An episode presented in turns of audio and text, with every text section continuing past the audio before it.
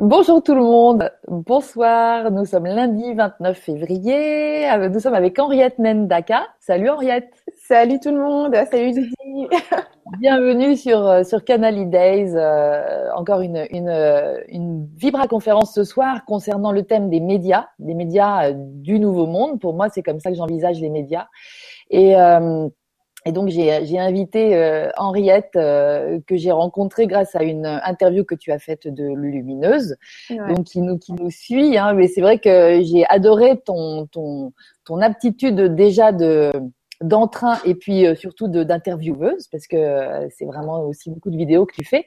Et puis et puis cette capacité de profiter de cette de ce magnifique vecteur qui est internet pour être et puis pour diffuser ce que tu es et pour rayonner ce que tu es, on va dire même. Et euh, voilà, pour moi, tu, tu, représentes en fait une catégorie euh, de communicants, de médias euh, du nouveau monde, parce que pour moi, Internet, c'est vraiment le vecteur du nouveau monde euh, qui est là pour qu'on arrive à se connecter presque d'une autre manière que physiquement, voilà.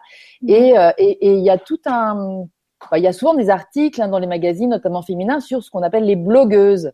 Donc c'est vraiment plein de femmes qui qui, euh, qui s'expriment grâce à, au blog. Et je dis de femmes parce que c'est vraiment très très féminin, comme souvent des, euh, elles vont pas forcément avoir une activité à part euh, de s'occuper de la maison, des enfants et tout ça. Et et, et grâce à Internet, elles vont avoir l'occasion de de s'exprimer.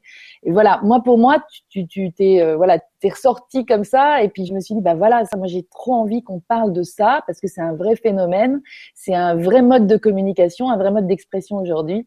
Et Henriette, elle est magnifique pour nous, nous présenter ça. Alors du coup, tu vas peut-être nous raconter si tu veux bien, bah, d'où d'où tu viens en fait, qui tu es exactement, comment tu te, comment tu, tu tu en es venu à proposer ce que tu proposes aujourd'hui, puis qu'est-ce que c'est ce que tu proposes aujourd'hui, et puis dans un deuxième temps, bah, on, on répondra, enfin tu répondras aux questions que euh, les internautes et nos invités nous, nous, nous, nous, demandent déjà. Tu vois, il y a déjà beaucoup de questions qui sont posées, donc n'hésitez pas, en tout cas, à en, en, ajouter, et puis on va bien s'amuser ce soir.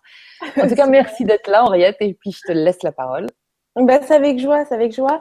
Euh, je suis toujours très contente de partager euh, mon parcours parce que euh, et puis surtout j'adore, j'adore, j'adore, j'adore la thématique que tu as euh, que tu as choisie. C'est une opportunité extraordinaire de parler des, euh, des médias du nouveau parce que c'est aussi comme ça que je le vois. Internet, c'est vraiment le média du nouveau.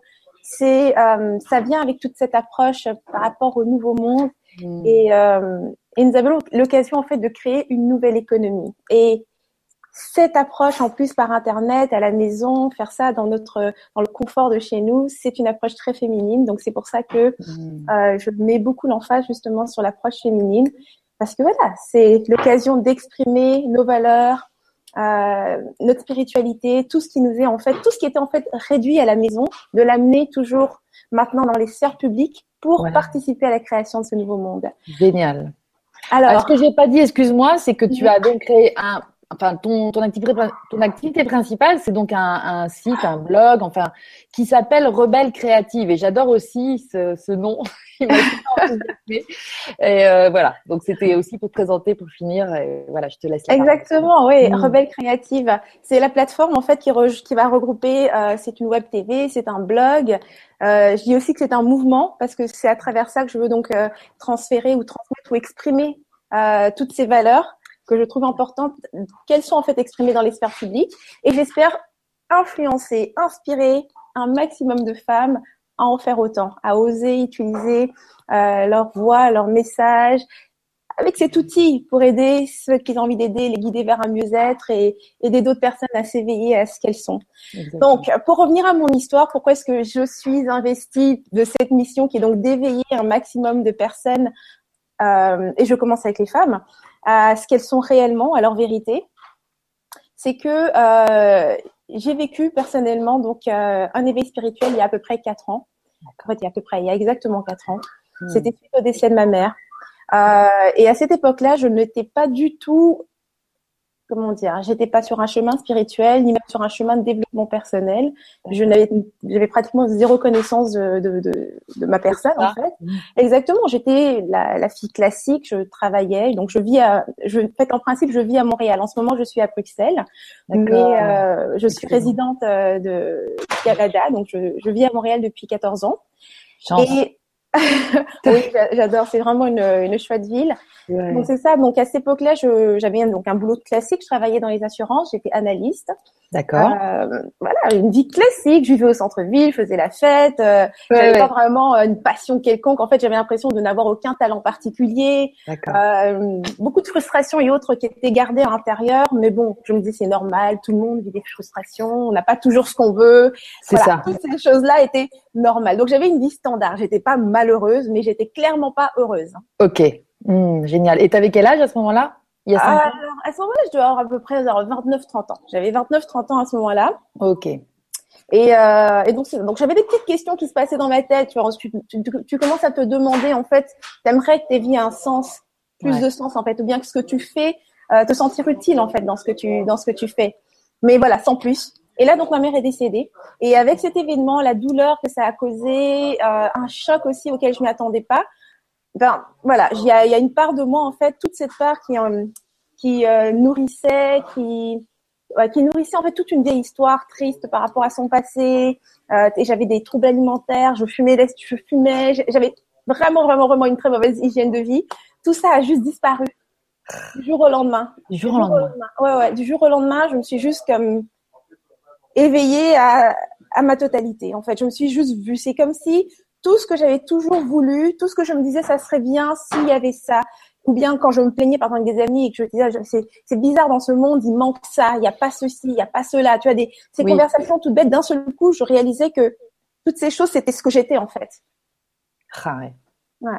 C'était toutes ces choses que j'étais et qu'en fait, je ne me voyais pas alors, euh, j'essayais de m'ajuster à ce qui nous était offert comme monde, en fait. Tu vois, trouver sa place. Euh, voici les règles, ce que tu peux faire, ce que tu peux pas faire. Euh, voici tes limitations. Euh, J'en sais rien. Moi, les scientifiques, ils connaissent cette vérité-là. Les, les politiciens, ils ont cette vérité-là. Et puis donc toi, là-dedans, tu fais juste essayer de voilà, de fitter ou comme on dit au, Québec, de, de, rentrer dans les cases. Ça. Et là, d'un seul coup, je me rendais compte qu'en fait, j'ai pas besoin de faire tout ça. En fait, il y, a, personne qui m'est supérieur, il y a personne qui sait mieux que moi. Je veux dire, face à la mort, on est tous identiques, on mourra tous de la même façon. Toutes ces questions de hiérarchie, intelligence, c'est juste des concepts. Et voilà, à partir de cet instant, c'était devenu tellement évident que hmm. pourquoi je ne suis pas représentée? Ça m'a, c'est ça qui m'a frappé d'un ce coup. Je me dis attends, maintenant que je me vois, pour quelle raison quand je regarde devant moi, je ne me vois pas? Pourquoi est-ce que je ne suis pas représentée? Pourquoi est-ce que euh, le côté émotionnel que je vis et qui, fait partie réellement de, ma réalité n'est jamais représenté. Pourquoi est-ce que euh, tout cet aspect féminin n'est jamais représenté? Euh, génial. La folie, la créativité. Hum ouais, c'est génial ça. C'est c'est la première fois que j'entends quelqu'un qui, qui parle comme ça. Pourquoi c'est jamais représenté? Pourquoi c'est pas projeté à l'extérieur en fait? C'est ça que tu veux dire? Exactement. Pourquoi c'est pas c'est pas projeté, tu vois? C'est sûr hmm. qu'il y a quelques femmes que tu vois, que ce soit dans les domaines politiques, artistes et tout ce que tu veux, mais tout est tellement stéréotypé, ça semble tellement différent de toi.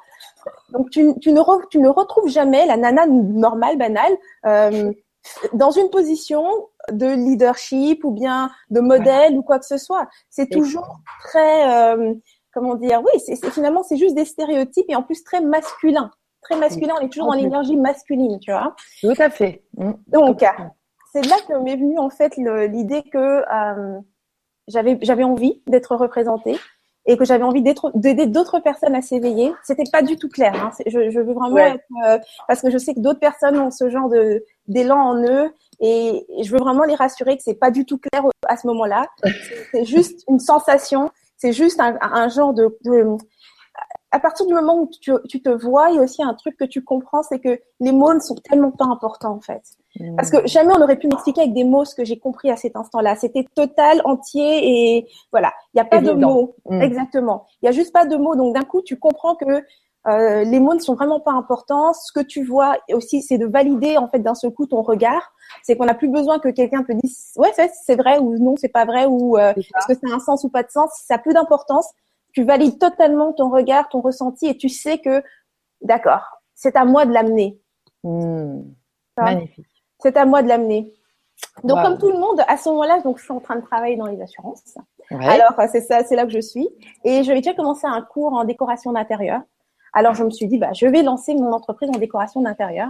D'accord. Je vais essayer, à travers l'aménagement intérieur, d'aider les personnes à, euh, à trouver ce bien-être. Alors, je commence là-dedans et euh, j'aime pas du tout la décoration d'intérieur parce que un, ça m'éloigne totalement du message que je veux amener. Bah ouais. Mais aussi, il y a, je pense que c'est aussi beaucoup vont, sans doute se reconnaître là-dedans, c'est que je me sens pas non plus légitime dans le fait de parler de ça parce que je, comme je dis, j'étais pas du tout quelqu'un euh, dans ce chemin spirituel ou développement personnel à ce moment-là, mmh. et euh, je n'ai pas exactement les mots qu'il faut et surtout je ne me donne pas le droit de le faire. Voilà, donc je me dis et puis voilà parce que à cette époque-là, la seule façon de faire un truc, c'est d'avoir un diplôme qui dit OK, tu peux le faire, tu vois. C'est ça, ça, exactement. Ouais. L'approbation quelconque d'une personne extérieure. Donc, je, je, fonctionne comme encore à ce moment-là sous ce, ce, ce, ce paradigme de façon de voir exactement. Mm. Et, euh, et donc, je, je vais en décoration d'intérieur. Je vois que ça me permet pas vraiment de exprimer ce que je veux. Alors, je rajoute un cours en feng shui. Ah oui. Ouais. Et euh, je deviens praticienne feng shui, mais je me rends compte que quand je vais dans les consultations en feng shui, c'est encore de la décoration. Et ouais, c'est ça. c'est ça. C'est encore de la décoration. Je suis, je suis toujours pas en train de parler de ce que je, ce dont je veux réellement parler. Ouais. Et euh, je rajoute l'aromathérapie spirituelle, mais encore une fois, c'est encore un petit peu à l'écart. Mm. Voilà, donc le, vraiment, je dirais le, le, moment où tout change d'un seul coup, c'est que je suis dans un contrat avec un jeune couple en décoration d'intérieur, et mm. je déteste ce contrat parce que voilà, je, je, ne fais que des activités que finalement j'ai pas envie de faire, et je me rends compte que cette fois, je peux plus me plaindre. J'ai créé cette réalité, j'ai créé, c'est mon entreprise.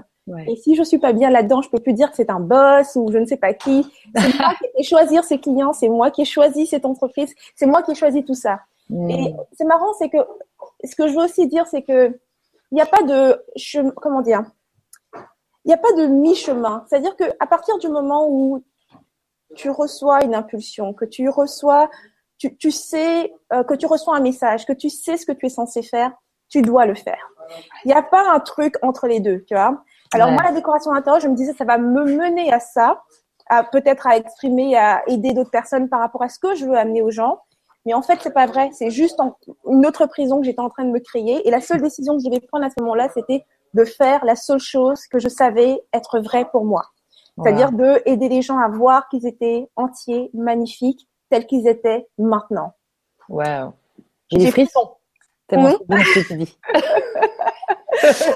Mais je veux dire que moi aussi à ce moment-là, c'est vraiment, j'ai vraiment peur quand je prends cette décision parce que c'est la décision d'arrêter cette entreprise en ne sachant pas comment c'est ce que je vais faire pour euh, assurer euh, hmm. mes besoins de base, euh, loyer et tout ce qui s'ensuit. Et là, et là d'un seul coup, je me dis bon, heureusement j'avais un de mes frères. Je me dis bah je vais aller chez lui. Je laisse partir mon, appart, mes meubles, tout ce que tu veux. Et là je pars chez lui. Et la seule chose que je savais faire à ce moment-là, parce que j'avais quand même commencé un blog totalement générique. Hein, euh, ouais. j'étais en décoration d'intérieur. Mais bon, il y a rien qui arrive sans raison. Je connaissais pas le blog, on m'en avait parlé comme ça. J'avais commencé un blog juste comme ça. J'écrivais vraiment pas génial. J'écrivais comme tu vois dans les magazines. C'était pas du tout comme aujourd'hui. C'était pas aussi personne personnel en fait, tu vois. Mmh, mmh. Donc je me dis ok, je sais écrire. J'ai un blog. J'ai commencé à écrire vraiment sur les choses qui m'importaient à ce moment-là. Super. Et euh, et donc voilà, et comme ça tranquillement, des gens commençaient à se rassembler autour de ce que je disais. Parce que là, je parlais donc d'un seul coup de pourquoi est-ce que euh, voilà, le désir en fait de exprimer ce que tu es vraiment, de ne plus réduire, diminuer ce que tu es ou euh, de le diluer, mais vraiment de te montrer tel que tu es, tu vois, avec que ce soit avec ta folie ou bien tes extravagances, ta perception du monde, d'y aller à fond, tu vois. C'est là que venu en fait le premier article, c'était le secret pour le secret, le secret pour vivre à fond, je crois. Ah excellent, ça va bien. Ouais, ça a commencé comme ça et, euh, et donc tranquillement, petit à petit. Donc, euh, je sais toujours pas ce que je vais en faire. Hein. Je veux dire, c'est vraiment le truc. Je sais que souvent aujourd'hui, que ce soit dans les séminaires ou les formations que je, que je fais, euh, j'ai beaucoup de femmes comme ça qui viennent et me disent, euh, c'est ça, j'ai des intérêts, j'ai envie de faire ça, j'ai envie de faire ça, mais je vois pas le lien, je vois pas comment je vais en vivre tu peux pas le savoir à l'avance. Tu dois juste prendre le chemin et puis tu vas le découvrir, tu vois. Mmh. Donc c'est vraiment ce que j'ai fait. Donc au début je blogue et je ne fais rien d'autre. Ouais, c'est ça. Je sais pas comment je vais en vivre. Mmh. Je, je, fais un article par semaine et ça me prend un temps monstre faire ce mmh. seul. Mais oui, mais oui, mais c'est long à faire au début. Et je suis d'accord avec toi, c'est très long. Ben de donner de soi comme ça, de donner de soi par les mots. Exactement. Mais c'est une école, tu vois. C'est, On a été Exactement. On a été à l'école, on nous a formés sur des choses, euh, que ce soit depuis l'école primaire, secondaire et autres. Euh, et ensuite, on se retrouve dans des métiers. Et eh bien, le jour où tu décides de prendre ton propre chemin, tu as aussi à te former C'est ça, toi-même. Exactement. Donc il y a un certain temps pendant lesquels c'est vraiment juste de l'investissement et non, tu vas pas pouvoir euh, tirer de l'argent de ça et en vivre tout de suite. Donc ça a été ça ma formation. Moi, c'était le blog, bien sûr, la lecture. Euh, j'ai pris des formations à côté et tout ça, et aussi de découvrir réellement ce que c'était que Internet. Et là, j'arrive vraiment au sujet donc les, médias du nouveau. Ouais. Parce que au début, Internet, j'utilise comme la majorité des gens, c'est-à-dire que j'y vais pour consulter quelque, c'est quand je cherche une information ou euh, pour me divertir comme ça. Mm. Mais je découvre en fait la capacité qu'a réellement Internet à ce moment-là. Euh, je me suis formée aussi dans le, euh, une formation qui est euh, le business, enfin entreprise en ligne, en fait business en ligne avec une américaine. Donc ça me permettait vraiment de voir ce qui était possible. C'est-à-dire que comme je reviens en fait à l'idée que j'avais eue au départ, c'est-à-dire le désir d'être représentée dans cette société, je réalise en fait que par Internet, qui est finalement un média qui est nouveau et par lequel en fait une toute nouvelle économie est en train d'émerger, les règles sont à faire et les premiers à s'installer sont ceux qui sont en train de créer les règles. On le voit par exemple avec Google. Tout à fait. Il est le premier installé, il est devenu le plus gros et aujourd'hui, bien, si tu veux être référencé ou quoi que ce soit, c'est par ces règles que tu vas fonctionner, tu vois. Tout à fait. Et il n'est pas le seul. Tu as Facebook et, d'autres encore. Tu as plusieurs entreprises qui vont utiliser Internet. Donc, c'est ce que j'aime avec ce média et c'est pour ça que c'est Rebelle Créative. Mmh. C'est comme Robin des Bois, c'est sortir de cette société et des règles qui ont été créées, qui sont tellement solides qu'aujourd'hui tu as du mal à bouger dedans pour utiliser un nouveau média dans lequel il y a encore toute cette fluidité. Et donc voilà, j'ai créé Rebelle Créative en me disant je vais créer une plateforme qui va permettre à d'autres personnes qui ont envie d'exprimer cette vérité, qui ont envie d'apporter ce que eux ils ont d'unique à ce monde qui est en train de se créer et ça va être une plateforme qui va nous donner une visibilité. Chapeau. J'adore. c'est ce que j'ai senti. Pardon, excuse-moi, je t'ai coupé.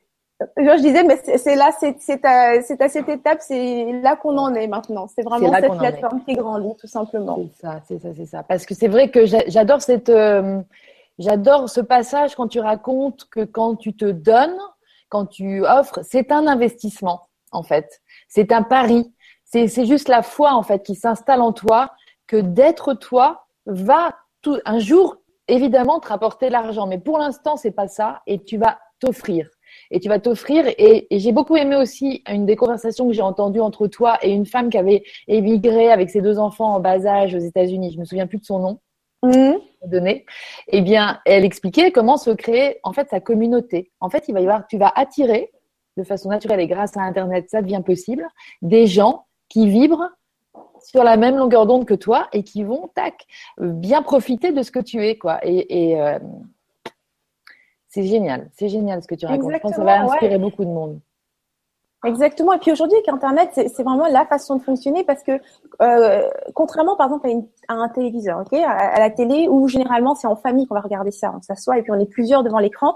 Internet, c'est souvent quelque chose qu'on fait seul. On est seul devant son écran. Donc, tu es vraiment dans une approche qui est très intime avec les personnes avec qui tu échanges. Et c'est pourquoi, quand tu vas créer une communauté, euh, tu vas vraiment pouvoir te relier aux gens et de façon extrêmement intime. Moi, je sais que dans, dans ma communauté, euh, les personnes avec qui j'échange, et récemment encore quand j'ai fait le séminaire à Paris, c'est vraiment ça. C'est quand on se rencontre, c'est comme si on se connaissait depuis toujours, tu vois. Ça, Parce que voilà, je crée un lien qui est vraiment très intime, qui est très mmh. personnel. Il y a certaines personnes qui me disent souvent, j'ai l'impression que tu es la personne qui me connaît le mieux, alors qu'on ne s'est jamais parlé. tout à fait, mais je vois très très bien, c'est complètement vrai. Et c'est très profond en fait, tu donnes vraiment ta profondeur. Et, à tel point que moi, je partage tellement que j'avoue des fois préférer une relation via Internet que euh, du physique, un peu trop too much et tout, qui, qui d'ailleurs est très fatigant parce qu'aujourd'hui avec les énergies, euh, on ferait euh, des choses, 15 milliards de trucs par jour physiquement et on peut pas mmh. résister. En revanche, là, il y a cette profondeur qui te ressource aussi, je pense, au niveau énergétique. Mmh, je suis tout à fait d'accord avec toi. Tu sais, j'entends souvent des gens se plaindre en disant ouais, mais avec Internet et tout ça, on perd le contact, les relations. Moi, je pense que c'est un gros blabla. Je pense qu'à chaque fois qu'il y a une nouvelle technologie qui arrive, les gens ont toujours ce genre de, de conversation, que ce soit pour la télé, le téléphone. Euh, aujourd'hui, c'est avec l'Internet. Moi, j'ai par exemple rencontré ce, le week-end dernier Nathalie Anthony Giraud, qui est une coach avec qui j'échange depuis plus de trois ans maintenant. Et on s'est rencontrés donc par le net. Et puis, elle a commencé à peu près en même temps que moi et on s'est vu évoluer. Et on se, donc on se voit très régulièrement, à peu près aux deux semaines, on échange euh, sur nos. Et, là, on se voyait donc pour la première fois ah. en vrai. Eh bien, je veux dire qu'il y avait vraiment aucune différence.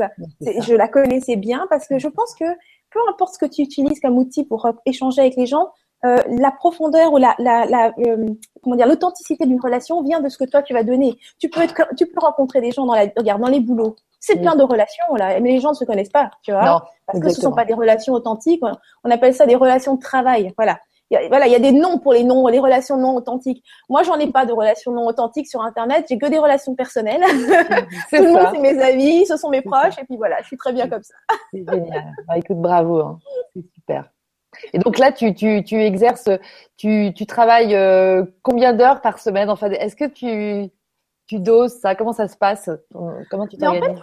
Pour ça, moi, je te dirais que euh, j'ai fonctionné de différentes façons. Tu vois, au début, tu vas un peu sur le les concepts. Tu entends les gens parler, genre oui, euh, tu travailles à partir d'internet. Tu veux pas, euh, tu veux profiter du, je sais pas moi, des, tu tes week-ends comme tout le monde. Et, enfin bref, au début, j'essayais de fonctionner du lundi au vendredi et toutes ces choses-là. Puis chez moi, ça ne marche pas. Moi, je travaille, je travaille presque tout le temps parce que je suis vraiment, vraiment, vraiment passionnée par ce que je fais. Et j'ai remarqué que c'était bien plus douloureux de m'empêcher de faire ce que j'ai envie de faire parce que c'est dimanche ou c'est samedi et je devrais faire autre chose. Euh, alors maintenant, je m'en fous, je, je m'écoute. Quand j'ai envie de travailler, que l'impulsion est là, tu sais, tu vas te coucher le soir en voyant déjà la journée du lendemain, ce que tu vas faire et tout ça. Ah, eh bien non, je le fais et puis c'est tout, tu vois. Mais par contre, il y a des fois en pleine semaine, j'ai pas envie de travailler. Tu vois, c'est ça aussi que le, le, travail de la créativité, c'est que des fois, au niveau d'énergie, tu as besoin de te ressourcer. Et ça, tu le sens. Et là, tu as besoin de t'arrêter. Donc, en pleine semaine, je peux décider, ben, aujourd'hui, je vais pas du tout travailler, je vais peut-être aller au cinéma ou je vais dormir toute la journée, j'en sais rien. Donc, il euh, n'y a pas vraiment de, j'ai pas vraiment d'horaire de travail. Bon, faut dire aussi que je suis dans un rythme. Moi, je suis célibataire, j'ai pas d'enfant. Hein. Mmh. Donc, euh, j'ai vraiment, comme on dit, euh, c'est vraiment le meilleur moment, je dirais, pour euh, créer une entreprise et faire tout ça. C'est que je peux vraiment me donner à fond. C'est sûr. Mais tu me diras, moi j'ai j'ai des, des, des filles assez assez assez grandes et voilà maintenant elles se débrouillent. Donc en fait c'est quand ça sort ça sort en fait. Hein. Exact. C'est tout ce. Mais je je sais pas, j'avais envie de te demander ce rythme parce que je pense aussi que ça, ça c'est aussi de l'ordre de. Il y a des, des, vieilles structures qui tombent à ce niveau-là aussi. Et tu parlais du week-end, j'adore, c'est complètement vrai, c'est complètement ça. Bah oui, parce que ce truc-là, tu sais, de couper ta créativité parce que c'est celui euh, ceux qui sont là, ouais, mais il faut se lever tôt le matin. Euh, non, si t'es pas du matin, te lève pas le matin. Si tu es du type à te coucher tard, si tu es du type à travailler la nuit. En fait, c'est vraiment de s'écouter et de voir quand est-ce que tu es au top du top pour faire un travail créatif, tu vois. Euh, moi, je, je travaille jamais, jamais, enfin, je veux dire, je ne travaille jamais avec des gens avant midi. Je me réveille le matin. Moi, la matinée, c'est pour moi, c'est pour faire euh, mes exercices, méditer, contempler, euh, vraiment juste être avec moi-même. Et vraiment, c'est seulement à partir d'à peu près 11 heures midi que je peux faire quelque chose avec d'autres personnes, que ce soit des entrevues ou bien du coaching ou n'importe quoi d'autre. C'est passé généralement midi, pas avant. Ah, d'accord. Ouais, super. Ah non, mais c'est super. Tu nous fais même, moi, tu me fais déculpabiliser. ah bah oui, écoute, il faut, hein, parce que ça, c'est vraiment des choses qui nous bloquent. Hein. Oui, mais complètement, complètement. Ah oui, oui, parce qu'on se, on se pose des questions sur la, bah voilà, on se met en décalage aussi par rapport, en fait, moi, ce que j'appelle l'ancien monde, mais qui est encore très fourni. Mmh très très rempli. Et, euh, et, bah, et, des fois nos proches moi par exemple là ceux qui viennent de passer derrière je sais pas si vous les avez vus mais ils viennent de rentrer dans la pièce c'est euh, et ben voilà ils ont des activités ou à l'école et tout ça. Il y a des horaires et c'est vrai qu'on se met un peu en marge de tout ça. Et en même temps mm. c'est comme ça qu'on se sent bien quoi. Donc moi c'est pareil j'ai tendance à travailler très tard le soir. Et, et s'accepter comme ça, c'est aussi, euh, voilà, c'est aussi un grand pas en avant pour euh, tout d'un coup développer euh, notre créativité notre être. Exactement. C'est, en fait, tu sais, la difficulté, moi j'ai remarqué au début sur ce, sur ce chemin, c'est la liberté. Ça a l'air, ça a l'air bête à dire, mais c'est vraiment ça. Tu sais, j'avais écrit un e-book euh, justement qui s'appelle Trouve ta voix que mhm. j'offre quand vas sur rebellecreative.com, oui. où justement c'est là-dedans que j'explique le concept de rebelle créative parce que c'est vraiment un concept sur la liberté, c'est-à-dire de faire les choses uniquement en fonction de soi. Et même, tu vois, dans le travail que je fais, tu vois, souvent quand on va lancer une entreprise et qu'on va être dans le service ou quoi que ce soit, son agenda va être en fonction donc des rendez-vous et donc des attentes des autres. En des hein. on, va on va se créer un agenda comme ça toute la semaine en fonction de ça. Et puis moi, j'arrive toujours avec, si tu veux, une approche totalement différente, c'est-à-dire que tu fais ton agenda en fonction de toi et ensuite le temps qui reste, tu le donnes aux autres, tu vois. Et c'est la seule façon finalement de faire avancer réellement un projet. Et, euh, et, c'est vrai que ça c'est difficile parce que d'un seul coup tu te réveilles et tu as toutes ces journées libres oui. et où il n'y a absolument rien qui soit en fonction des autres. Donc c'est à toi de remplir chaque heure. Exactement. Et pas et non à répondre à des mails et non à répondre à des messages. C'est-à-dire c'est vraiment toi qui va mettre du contenu dans ces heures-là, tu vois. C'est une liberté totale, tu vois, de faire absolument tout ce que tu veux et d'être en paix avec ça et de savoir que c'est de cela que tu vis. Magnifique découverte. Magnifique découverte. Et qu'on mm. fait à tout âge. Je pense que mm-hmm. la période qu'on vit actuellement est complètement propice à vivre ça, justement. Totalement, il faut s'adapter à ça parce que il y a beaucoup de changements qui se font. Et ça, c'est un truc que je disais, c'est que il faut revenir, revenir en fait euh, en, contact avec sa créativité, c'est important parce que de la même façon, il y a un changement qui se fait. Euh, si on regarde début du siècle dernier, donc 19, euh, 20e siècle, il y avait donc la, la, grande entreprise qui arrivait et donc avec ça, le travail des ouvriers a disparu un petit peu. Et là, ce qui se passe aujourd'hui, c'est que tous ces métiers qui étaient tellement prisés, comptables et tout ça, que donc toutes ces informations que tu ne faisais que stocker dans la tête, tout ça, aujourd'hui, nous avons des, des logiciels hyper performants qui peuvent faire ce travail. Et donc, on n'a plus besoin, on a de moins en moins besoin. Alors, on peut fonctionner comme certains qui font que râler, genre, ouais, à cause de ça, on perd des métiers. Ou alors, on peut reconnaître que finalement, ça nous libère et ça nous laisse finalement dans, notre rôle le plus élevé, c'est-à-dire le rôle de créateur. Et souvent, tu vois, certaines personnes vont me dire, ouais, mais je suis pas créative, ou bien comment on fait pour être en contact avec sa créativité? La créativité est peut-être la chose la plus banale qui puisse exister, tu vois. c'est vraiment, c'est fou, hein, mais je sais que moi, je me considérais comme une personne pas du tout créative. Hein. Je vraiment, quand je dis ça, c'est pas. Euh, Certains me disent non, mais tu, tu, crées tout le temps. Il y a effectivement une tonne de contenu. Toutes les semaines, il y a quelque chose de nouveau. Je, je crée pratiquement à la demande, mais parce qu'aujourd'hui, pour moi, créer n'est plus. Euh, c'est plus le truc où il faut s'asseoir et trouver une idée de génie. Et pour moi, créer, c'est jouer, c'est tout. C'est comme un enfant. Genre, tout ce que j'ai besoin, c'est de créer un environnement qui permette ça. Si tu es stressé et que tu traînes en toi dans ta tête et des trucs, j'en sais pas, moi, ta dernière relation avec ta copine qui t'a qui t'a fait, qui t'a planté un couteau dans le dos, et puis ta relation avec ta mère, et puis la prise de tête, je sais pas quoi, tu ne peux pas jouer. Tu peux pas jouer t'es pas en état de jouer. Pour hmm. être en état de jouer, il faut que tu sois détendu, tu t'es réveillé, c'est ton rythme, tu as la journée libre juste pour toi, tu fais ce que tu veux, alors tu te demandes bah, qu'est-ce que je fais aujourd'hui, tu vois? Et là les hmm. idées viennent et puis tu te mets à jouer. C'est simplement ça. Puis il n'y a pas besoin que ce soit une idée de génie, ça, ça doit être tout simple, tout bête et puis c'est vraiment autorisé à à ton être, à ce que tu es, d'exprimer hmm. peu importe ce que c'est. Il y a des fois où je sors des capsules, je sais, j'ai presque pas envie de les partager, tu vois. Je me dis, ah, c'est trop bête, c'est trop con. Mais je le fais pas parce que j'ai regardé avec l'expérience, j'ai compris que parfois, quand je me disais qu'un truc était vraiment pas bon et mauvais, eh bien ça, avait, ça marchait à fond. Les gens l'adoraient. Donc c'est pas à mmh. moi de juger ce travail. C'est pas du tout à moi de le juger. Tu vois, si j'avais par exemple décidé de ne pas publier une capsule que les autres ont vraiment vraiment adoré, ça aurait été un manque pour eux. Parce que c'est moi qui, qui, aurais finalement, j'aurais censuré quelque chose que je devais pas censurer, tu vois. Donc aujourd'hui, j'apprends avec beaucoup d'humilité à accepter peu importe ce qui sort de moi. Donc la seule chose que je vais évaluer, c'est la qualité, parce que c'est mon travail. Donc la qualité de ce que j'offre, euh, que ce soit clair, que ce soit compréhensible. Mais si donc tout ça est bien, c'est-à-dire que c'est clair, qu'on peut comprendre ce que je dis, maintenant le reste, des fois je dis mon Dieu, t'as l'air trop conne là-dedans, c'est pas possible, tu peux pas faire ça? Et je me dis non, le but, c'est d'exprimer une vérité, c'est d'aider d'autres. Ça libère, ça libère de voir quelqu'un d'autre faire des choses stupides. Mais oui, c'est ça. te dis, voilà, j'ai le droit, moi aussi, tu vois. Ouais. C'est tellement bien. Oui, oui, mais complètement. Tu, tu restes à, au niveau de tout le monde, en fait, et accessible aussi. C'est exactement ça. Mmh. Exactement. Magnifique. Bon, bah, t'es vraiment une pépite du nouveau monde, Henriette. Je, je le savais. Mais si tu veux, on a besoin de guides pour ça. Parce que c'est vrai que c'est tellement pas évident et, et, moi je pressens aussi cette force d'internet comme un média. Et tu vois tu disais vraiment média du nouveau monde et en même temps euh, très féminin. Mm-hmm. parce que cette profondeur rentrer dans ces profondeurs pour euh, se donner tel qu'on est offrir sa part en fait. Via internet je pense que c'est vraiment euh, aller chercher le féminin en soi qu'on mm-hmm. soit un homme ou une femme. Mm-hmm. voilà cette société elle évolue vers, vers plus de féminin. J'avais été Ouais. Et j'avais été très touchée par ton échange avec euh, Lumineuse parce que euh, je te disais tout à l'heure, c'est ça, ça. J'aime beaucoup votre génération, tout comme euh, les, les gars de Tistria la semaine dernière. Il y a une évidence, c'est-à-dire vous avez comme intégré tout ce que Lulu euh, nous raconte et, euh, et que peut-être nous qui avons vécu plus longtemps dans la densité, on rame un peu plus pour revenir à cette, comme tu dis, cette simplicité qu'est la créativité, par exemple.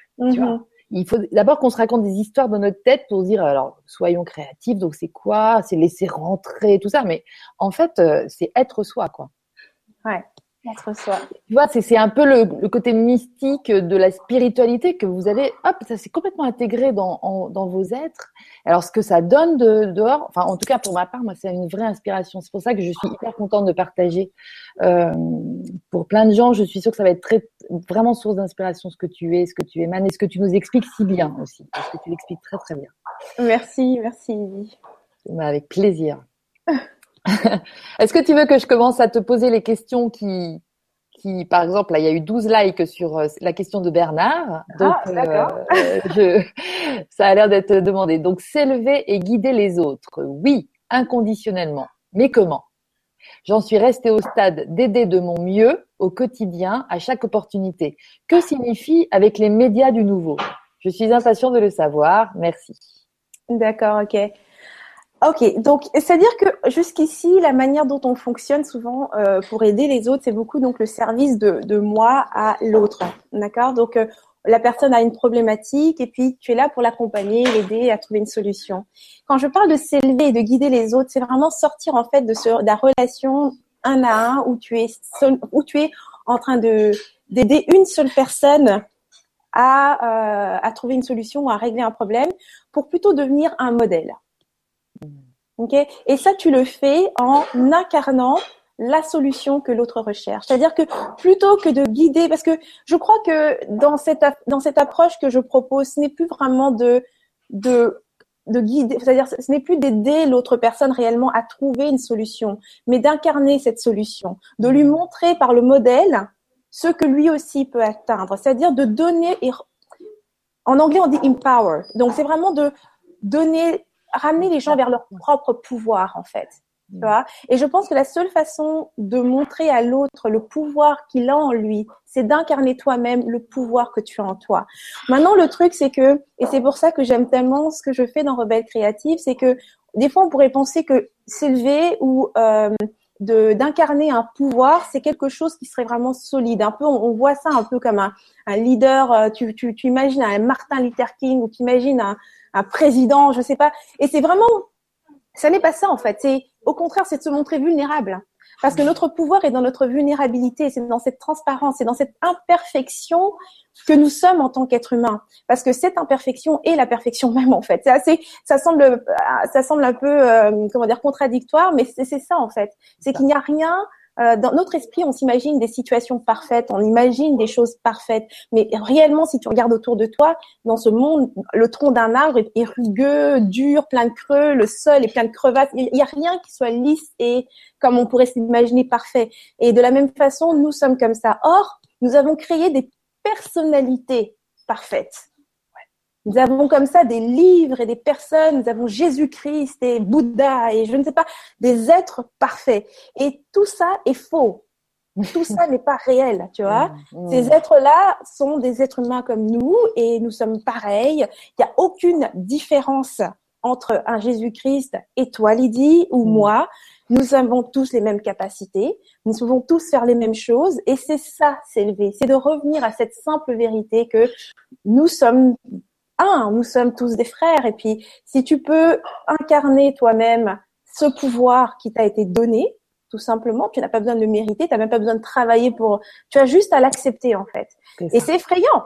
C'est effrayant de le. C'est pour ça qu'on a besoin de modèles, parce que on a l'impression parfois qu'il faut faire. Des fois, je vois, je regarde, euh, par exemple, je regarde dans le, dernier séminaire, je voyais une femme qui avait, qui s'était, tu veux, elle s'était, elle s'était rencontrée. Elle s'était rencontrée suite à, à, à, la- à un accouchement difficile, Ouais. et du coup, elle se retrouvait un petit peu, veux, dans cette, euh, dire, cette étape où il y a une espèce de révolte.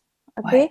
Et c'est mmh. souvent ça au début. Tu vois, c'est mmh. quand on se rencontre et qu'on rencontre notre propre pouvoir, le, désir de l'exprimer sort par un, besoin de révolte, d'être contre quelque chose. Voilà, contre. Et puis je vais tout démolir de l'intérieur. Et c'est même, c'est pas ça.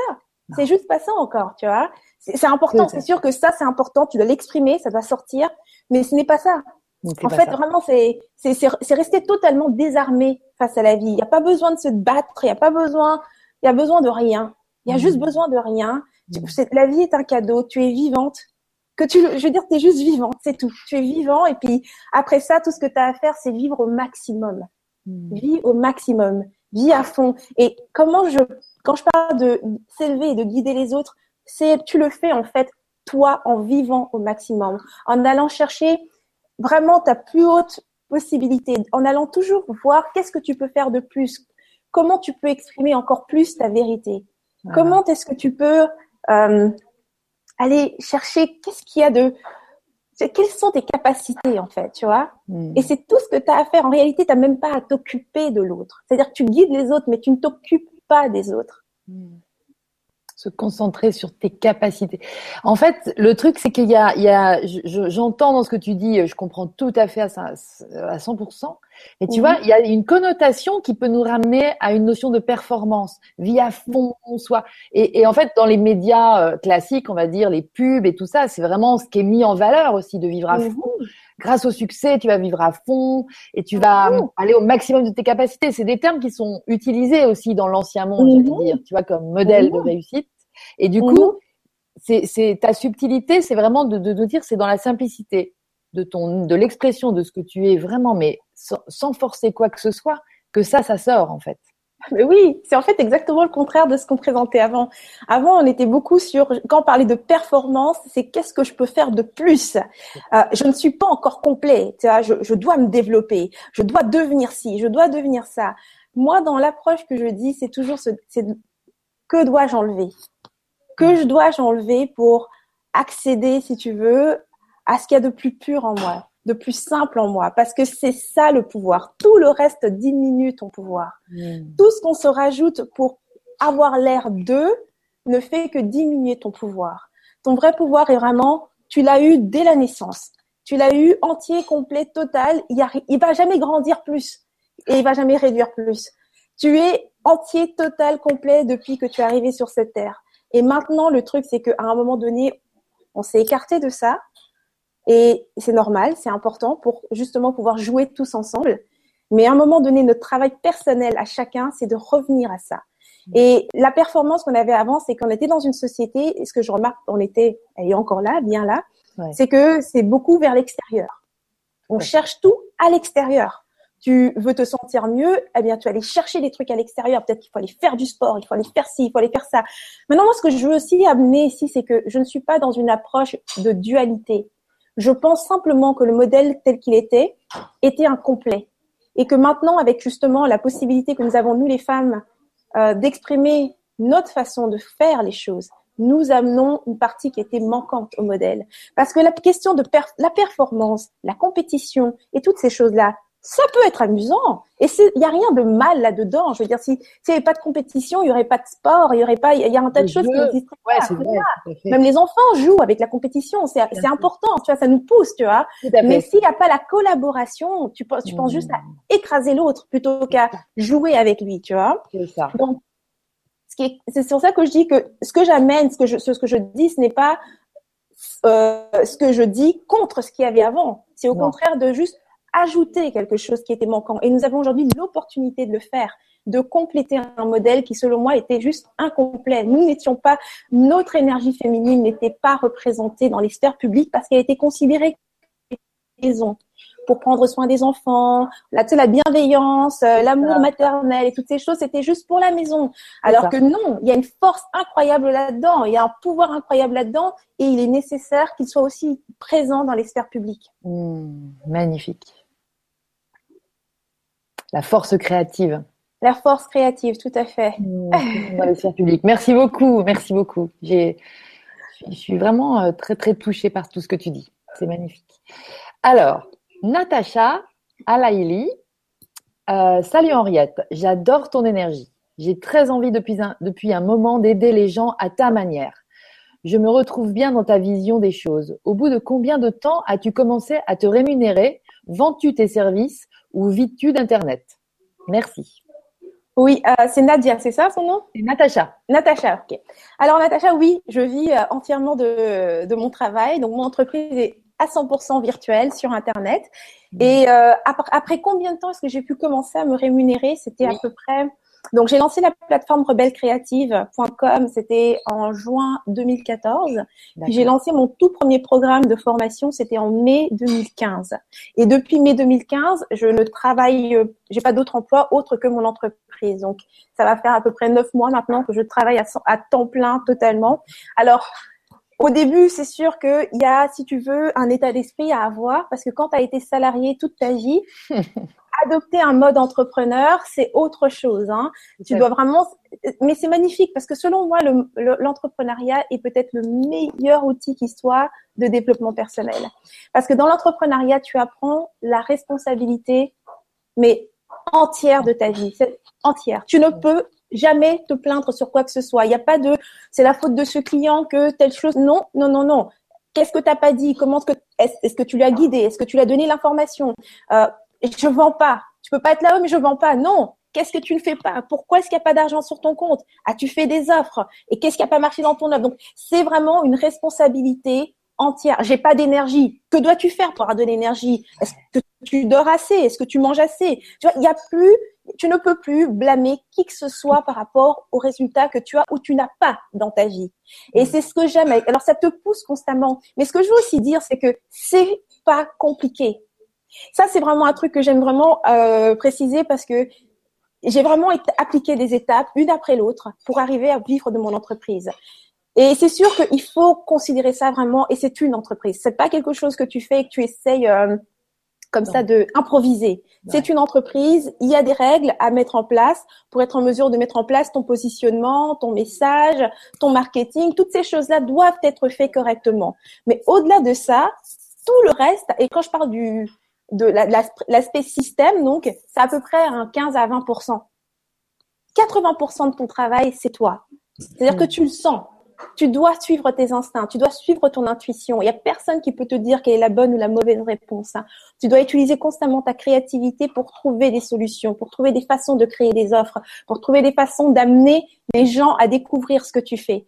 Donc, ça m'a, comme je dis, ça m'a pris à peu près un an avant, donc, c'est-à-dire mettre en place la plateforme, mettre en place mon message, me positionner donc dans ce que je fais, trouver aussi qu'est-ce que je vais offrir comme service parce que c'est c'est pas ça qui venait en premier. Au début bah c'est l'idée mais ensuite qu'est-ce que je vais vendre là-dedans? Ça a pris donc cette année, durant cette année-là pour mettre clair ce que j'allais vendre là-dedans. Mais dès l'instant où tout ça est devenu clair j'ai commencé à vendre. Donc moi c'est des programmes de formation euh, en ligne principalement. Mais donc là ça faisait quoi? Après six mois à faire ça vu que la, la, communauté a grandi, bon là j'ai commencé à faire des séminaires. Donc là j'ai voyagé, je suis là je suis à Bruxelles. La semaine passée j'étais à Paris. Trop bien. Et contente de voyager. Oui, c'est super cool. Et puis c'est super cool de rencontrer les rebelles créatives. Ça c'est juste génial. Des super moments. C'est quoi tes séminaires? C'est deux trois jours? C'est une semaine? C'est non, non, c'était non, c'était vraiment des cours séminaires comme c'était les premiers. Je voulais que ce soit quelque chose d'assez court. D'accord. Euh, c'était l'occasion surtout de rencontrer euh, les, les, rebelles créatives ici. Alors c'était une demi-journée à chaque fois. D'accord. Juste une demi-journée, un petit coucou. Mmh. Exact, ouais. Mmh.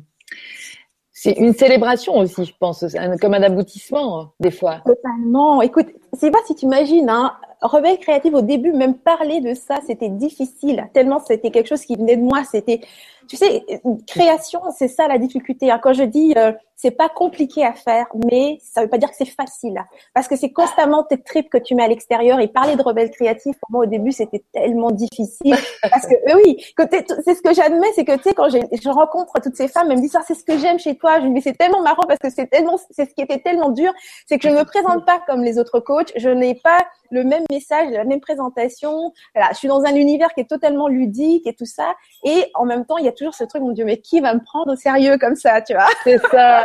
Et en fait, c'est ça qui te fait être prise au sérieux, en fait. Cette... Exactement, tu vois, c'est mon univers dans lequel je suis complètement. Alors là, de, de passer de cette idée, donc j'étais là, rebelle créative, rebelle créative, à les rencontrer et de voir, donc voilà, c'est réel ces femmes, tu vois. Mais c'est génial. Euh, bravo, c'est excellent. Parce que je comprends aussi ô combien la difficulté d'exprimer ce que tu sens qui doit sortir de toi et que c'est tellement pas dans le moule et c'est tellement pas, tellement un, truc que, que tu t'autorises que moyennement au début à sortir que c'est très difficile de le mettre en mots. Alors, qu'est-ce que tu fais exactement? Alors, euh, si tu veux, donc ça s'appelle Rebelle Créative, j'imagine très bien. Moi, ça s'appelait autrement, mais c'est le même trip. C'est très drôle de voir aussi les, le regard des gens. Et si tu t'appuies encore sur le regard des gens qui te prennent juste pour une pour quelqu'un d'un peu farfelu euh, au minimum, on va dire, mhm. eh ben euh, c'est c'est compliqué parce qu'il faut pas se, se, soutenir de ces de ce genre de regard-là. En fait, quand je t'entends parler, je me dis ça s'appelle la confiance en soi, tout ça. Ouais, écoute, tu sais quoi, moi, les à chaque fois qu'on parle de confiance en soi, je trouve ça tellement, tellement exagéré. Je, je, je n'ai pas l'impression que je sois une personne qui ait confiance réellement. C'est-à-dire que ma confiance vient toujours à force d'expérience. Quand j'ai commencé la première année, en fait, euh, quand j'ai commencé, donc avant de lancer la plateforme, donc Rebelle Créative, donc l'idée de Rebelle Créative n'existait même pas encore. Ouais. J'avais une telle trouille à chaque pas que je faisais. Je me souviens que ce que je faisais en fait, c'était plutôt que de créer ce truc que j'avais en moi, j'essayais de convaincre des gens qui n'avaient absolument rien à voir avec ça que c'était bien et que c'était une bonne idée, tout ce que tu veux. Donc j'ai passé un temps monstre, je me dirais quand même, j'ai perdu beaucoup de temps là-dedans au début, ok? Parce que je manquais c'est ça. Donc je perdais, j'avais tellement pas confiance en moi que je cherchais cette validation dans le regard de différentes personnes qui étaient en fait pas des personnes comme moi, elles étaient finalement peut-être plutôt des pas des opposés, mais c'était pas leur rôle, tu vois? Euh, elles n'étaient pas là-dedans. Elles n'avaient pas cette folie, cette créativité. Elles n'étaient même pas de la même génération. Enfin bref. Et je cherchais constamment cette validation. Et puis jusqu'au moment où j'ai compris que en fait il y a personne qui peut valider ça en dehors de moi. C'est à moi d'avoir, tu sais, de de valider et d'avoir confiance en mon idée. Et là, tranquillement, petit à petit, j'ai commencé parce que il y a aussi, il faut dire un truc, c'est que le chemin de l'entrepreneuriat ou même tout simplement le chemin, dans mon cas, moi, vu que s'agit mon entreprise, c'est lié au fait d'exprimer ta vérité. Oui. Ça vient d'un truc qui est vraiment profond. En dehors de la confiance, ça, ça vient vraiment d'un truc profond qui est est-ce que ça vaut la peine de vivre si je ne peux pas être moi-même? Alors, peut-être pendant six mois, je peux tourner autour du pot, ok, à me dire, oh, je peux essayer ci, je peux essayer ça. Mais à un moment donné, si c'est si je peux pas être moi-même, autant mourir. Tu vois je veux dire, je suis ici pour être moi et exprimer ce que je suis. Donc, à un moment donné, quand tu fais face à cette seule vérité, tu te dis, OK, il y aura peut-être plein de gens qui vont détester ça. On va peut-être prendre, on va peut-être me prendre comme une dingue, mais j'ai pas le choix en réalité. C'est une fausse perception de croire que j'ai le choix. J'ai pas le choix. Parce que c'est soit tu le vis ou tu le vis pas, tu vois. C'est ça. Tu le survis. Si tu le vis pas, tu survis. Voilà et tu fais semblant. Et c'est ça. Tu sais, quand je dis vivre à fond, c'est ça. C'est vraiment de juste. Voilà. On, peut imaginer performer. Non, c'est bien plus simple que ça. En réalité, c'est juste être toi. Vis à fond. Montre-toi. Montre-toi réellement. Parce que c'est la seule façon de vivre. Si on parle de vivre, c'est ça. Il n'y a rien entre deux. Il n'y a pas je suis en train de vivre. Non. C'est que tu vis ou tu vis pas. Tu vis vraiment, en fait. Parce qu'en fait, des fois, on croit qu'on vit, mais en fait, est-ce qu'on vit ou est-ce qu'on survit? Si tu ne montres pas qui tu es réellement, tu ne vis pas. Tu es, en fait, tu es en train de jouer le jeu de quelqu'un d'autre. Tu es en train de présenter les facettes de d'autres personnes. Mais mmh. toi, réellement, tu n'as toujours pas amené ton énergie dans ce monde. C'est ça. Magnifique. Trop bien dit. Merci beaucoup, Henriette. Alors, euh, Julie, euh, Juliette, euh, pourrais-tu nous décrire ta journée type? Un job sur Internet me paraît très abstrait. As-tu également des livres qui t'ont marqué? Ah, oui, bien sûr. Écoute, oh là là là là, les livres, j'en ai lu. Et ça, d'ailleurs, c'est un truc que je conseille. Hein. Je veux dire, quand tu vas vers un chemin qui est nouveau, tu dois absolument te nourrir de l'expérience de tous ceux qui ont pris ce chemin avant toi. C'est vraiment et moi franchement dans ce chemin-là, c'est pas dire juste internet hein. C'est vraiment euh, j'ai lu la biographie de Gandhi, la biographie de de Nelson Mandela, donc toutes les personnes qui ont décidé de sortir d'un chemin qui n'était pas le chemin traditionnel. Parce qu'il faut, absolument savoir qu'est-ce qui t'attend. Euh, j'ai lu un livre, par exemple, qui parle de la vie des euh, entrepreneurs, je veux en ligne, comme ça. Il y a Tim Ferriss qui a écrit les, euh, la semaine de 4 heures. c'est ça, La semaine des 4 heures. Sinon, j'ai bien aimé aussi le livre de, c'est Julia Cameron, je crois, Libérer votre ah créativité. Ouais. Celui-là aussi, il était vraiment très bon. Mais sinon, en dehors de ça, tous les livres de Osho. Osho. Ouais, tous les livres de Osho, mmh. tous, ils sont excellents pour euh, te libérer vraiment euh, de, de ce moule en fait que tu. Tu sais, c'est difficile des fois de de se sortir. Même tu connais ta vérité, des fois c'est difficile de l'incarner. Alors et l'autocensure, hein, des fois on s'en rend pas compte, on est souvent dans l'autocensure. Alors je trouvais que les livres de Osho étaient excellents pour ça. Euh, maintenant, voilà, donc ça c'est quelques uns que j'ai lus, mais euh, pour une journée type, il n'y a pas vraiment. Bah si, en général, j'ai vraiment une vraie journée type. C'est juste que depuis que je suis en Belgique, vu que je suis en dehors de mon environnement et de mes rituels et autres, mais dans ma journée type, c'est comment que ça commence. Je me lève à peu près aux alentours de 8 heures. Ouais. Euh, ensuite, c'est euh, tout de suite euh, méditation. Le matin, je commence par la méditation. Donc, retour à moi. Je fais mon lit. Ensuite, tout de suite, je vais euh, m'installer dans un espace dans mon salon que j'adore parce que j'ai une grande fenêtre et je peux rester là dans la contemplation. Parce que mmh. J'aime naillé, Ok, euh, je suis une créative, donc euh, la paresse est très importante euh, dans mon expérience. Super, ouais, ouais, très bien. Donc je commence la journée toujours par un gros moment de paresse totale pour ne jamais avoir envie de paresser pour le reste de la journée, tu vois? J'ai paressé pour le reste de la journée, donc grosse, grosse, grosse paresse quand je me réveille, juste pure contemplation pendant facilement une demi-heure. Je ne fais rien. Quand je dis rien, c'est rien. Je ne dors pas, je ne pense pas, je regarde la fenêtre et par la fenêtre, chez moi, j'ai des écureuils qui courent partout. Donc, je les observe. moi, ça te fait une cible mouvante. C'est ça, exactement. C'est amusant à voir, ils sont vivants. C'est mieux qu'un dessin animé. c'est vrai, j'imagine. La nature, c'est vrai. Et euh, ensuite, euh, c'est, ouais, j'écris dans mon journal, encore donc toujours dans mon dans mon univers. Ensuite, je fais un peu d'exercice. D'accord. Euh, au tapis et ensuite je vais manger des fruits, je vais prendre une douche, euh, prendre mon petit déjeuner. Donc ça c'est tous les matins, identique. Hein, ah mon petit déjeuner et là, paf, tout ça, ça m'a pris à peu près trois heures. Donc m'habiller, tout le reste, trois heures en général. Comme ça, je sais quand j'ai fini ça, mais je suis mais au top du top. C'est-à-dire que je suis réveillée à 100%. Je suis hyper, hyper, hyper en forme. J'ai juste hâte de commencer parce que j'ai suffisamment traîné c'est limite si je commence pas à m'ennuyer, tu vois. Donc, euh, j'ai bien mangé, j'ai fait de l'exercice. Donc, bref, j'ai fait tout ce C'est-à-dire qu'en fait, au moment où je commence ma journée, en réalité aussi, je pourrais mourir à ce moment-là. Il me manque rien, tu vois. j'ai fait tout ce qui était essentiel pour moi. Maintenant, je peux m'occuper du reste, tu vois. Donc, c'est toujours mmh. comme ça que je commence. Ça commence donc aux alentours de 11 heures. Je commence tranquille et, pour ce qui est du travail, je commence toujours par mon travail. Donc, je ne regarde pas les mails, Facebook et ce genre de choses en premier. Je vais commencer par ce que j'ai à faire, c'est-à-dire, par exemple, si je travaille sur un programme, je vais revenir sur, par exemple, l'écriture du programme, pour, par exemple, mes capsules. Je vais venir écrire mes blogs. Euh, euh, je vais écrire un cours. Donc, je vais continuer dans tout ce qui est travail créatif d'abord pendant un mmh. bon deux heures pour vraiment être juste immergé complètement dans mon univers.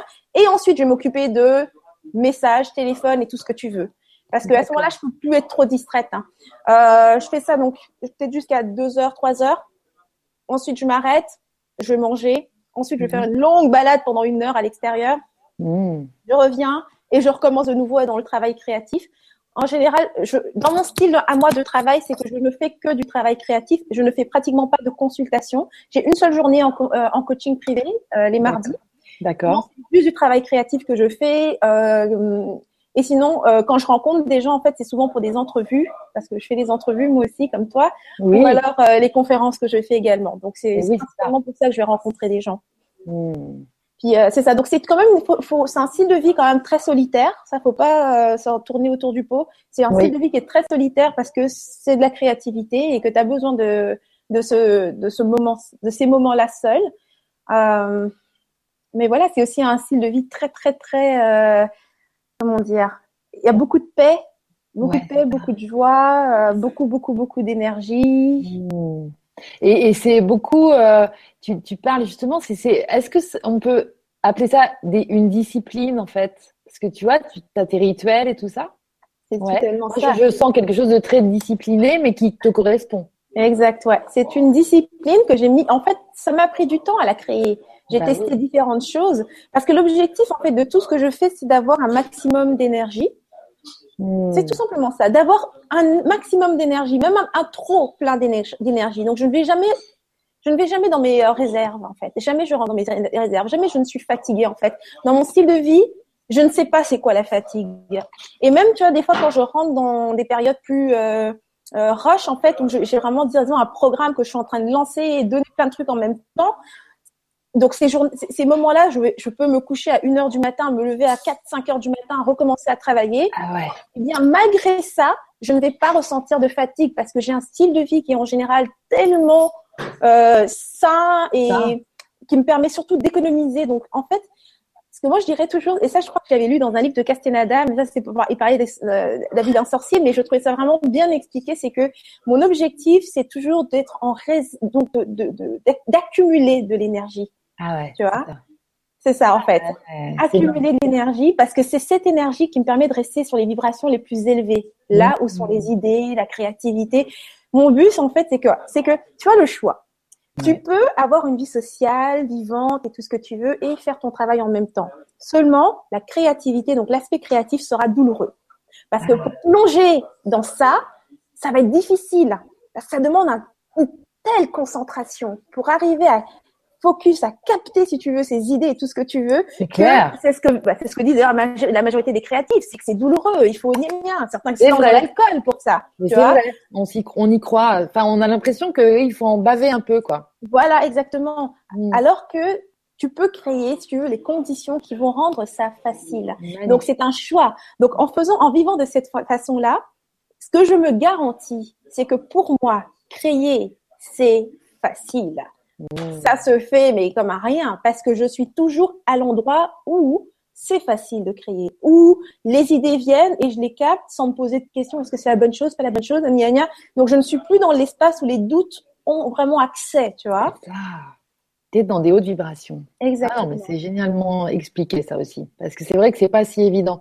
Euh, moi, je fais partie de ceux qui, euh, euh, je, je, comprends tout à fait ce que tu dis, mais, mais enfin, ça, ça m'apporte une cerise sur le gâteau, j'allais dire, à la compréhension de ce qu'est une discipline de vie et donc mmh. de l'établissement de rituels dans ma vie, parce que tant que je ne vois pas à quoi ça va me servir, je, je, vais avoir du mal à le mettre en place. Mais dès mhm. l'instant, souvent, que je comprends, et là, tu viens de me faire piger un truc, tu vois, c'est-à-dire de pas de pas grignoter sur mes réserves, mais de euh, me maintenir dans un niveau vibratoire. Donc voilà, avec des outils qui sont des trucs qui m'inspirent et puis qui me rendent bien. Parce que le matin, quand tu nous écris ton matin, on voit que tu kiffes ton matin. Ah bah oui, je commence par les. Moi, je fais l'activité la plus géniale au monde tous les matins, le genre de choses que les gens disent quand je serai millionnaire, que j'aurai plus de responsabilités, enfin je pourrais.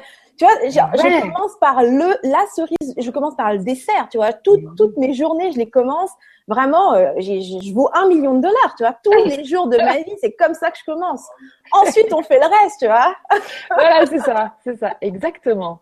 Et donc c'est c'est c'est trop parce que cette euh, voilà, c'est comme une espèce de mise en, en en, forme en fait. Oui, c'est une mise en forme en fait de, de ce que tu es.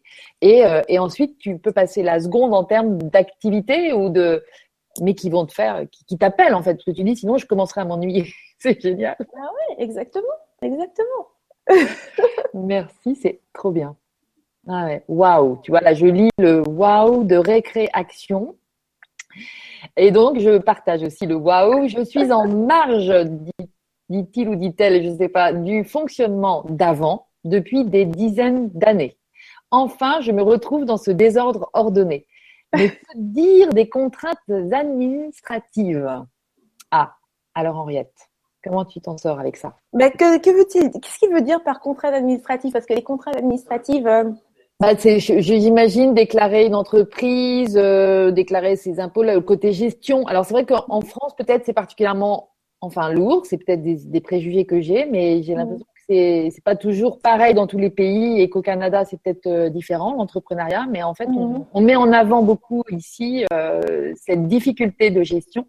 Mmh. Euh, qui va rajouter, si tu veux, ben, des espèces de trucs obligés à faire, tu vois, et qui l'aspect créatif ne peut pas être le seul aspect de notre enfin, activité entrepreneuriale et puis d'expression de soi. Parce que c'est vrai que, mmh. voilà. Alors, toi, j'imagine, ben, je sais pas, il y a peut-être quand même des impôts, enfin, tu sais, de la TVA à déclarer, des choses comme ça.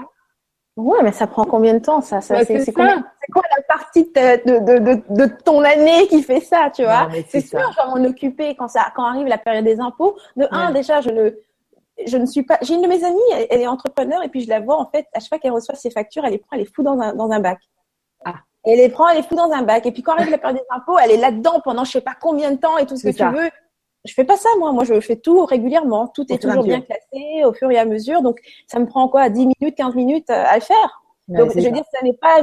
Et puis, quand il faut vraiment le faire, je travaille avec un comptable. J'essaie pas de faire les impôts toute seule, tu vois. Je, je, vais voir un comptable. Il y a des choses que je fais seule parce que ça me donne de la joie de les faire. J'aurais aucune joie à faire mes impôts vers moi-même. Donc, euh, je, je, vais voir un comptable, tu vois. Hmm. Euh, tout ce qui grignote dans ton énergie, en fait, tu devrais jamais le faire.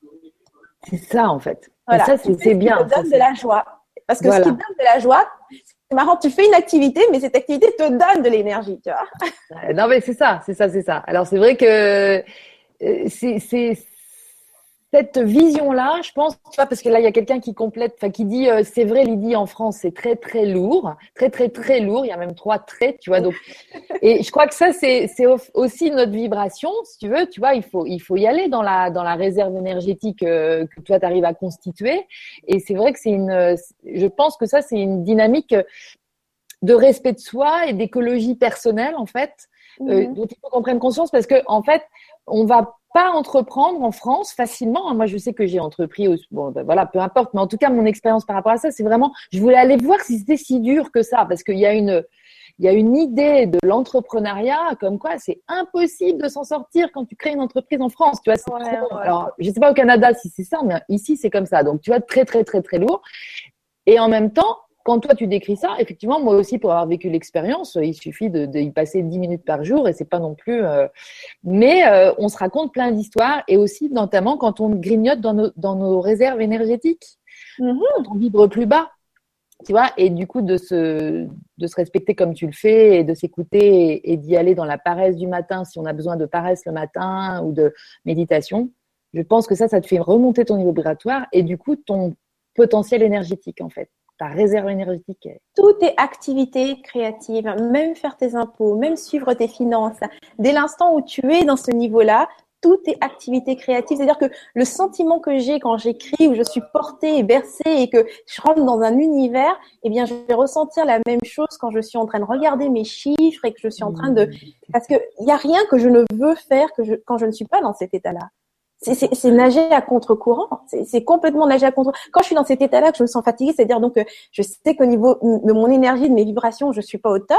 Je vais lire un livre. Je vais m'allonger dans mon canapé et je vais pas rester un peu plus longtemps. Je vais lire un livre qui m'inspire. Je vais écouter euh, une vidéo qui me plaît. J'en sais rien. Je vais faire quelque chose qui ne demande pas donc moi de faire quelque chose, mais quelque chose qui va me nourrir et qui va m'aider, si tu veux, à revenir. Et si ça me prend toute la journée et que toute la journée je n'ai jamais ressenti que je me retrouvais.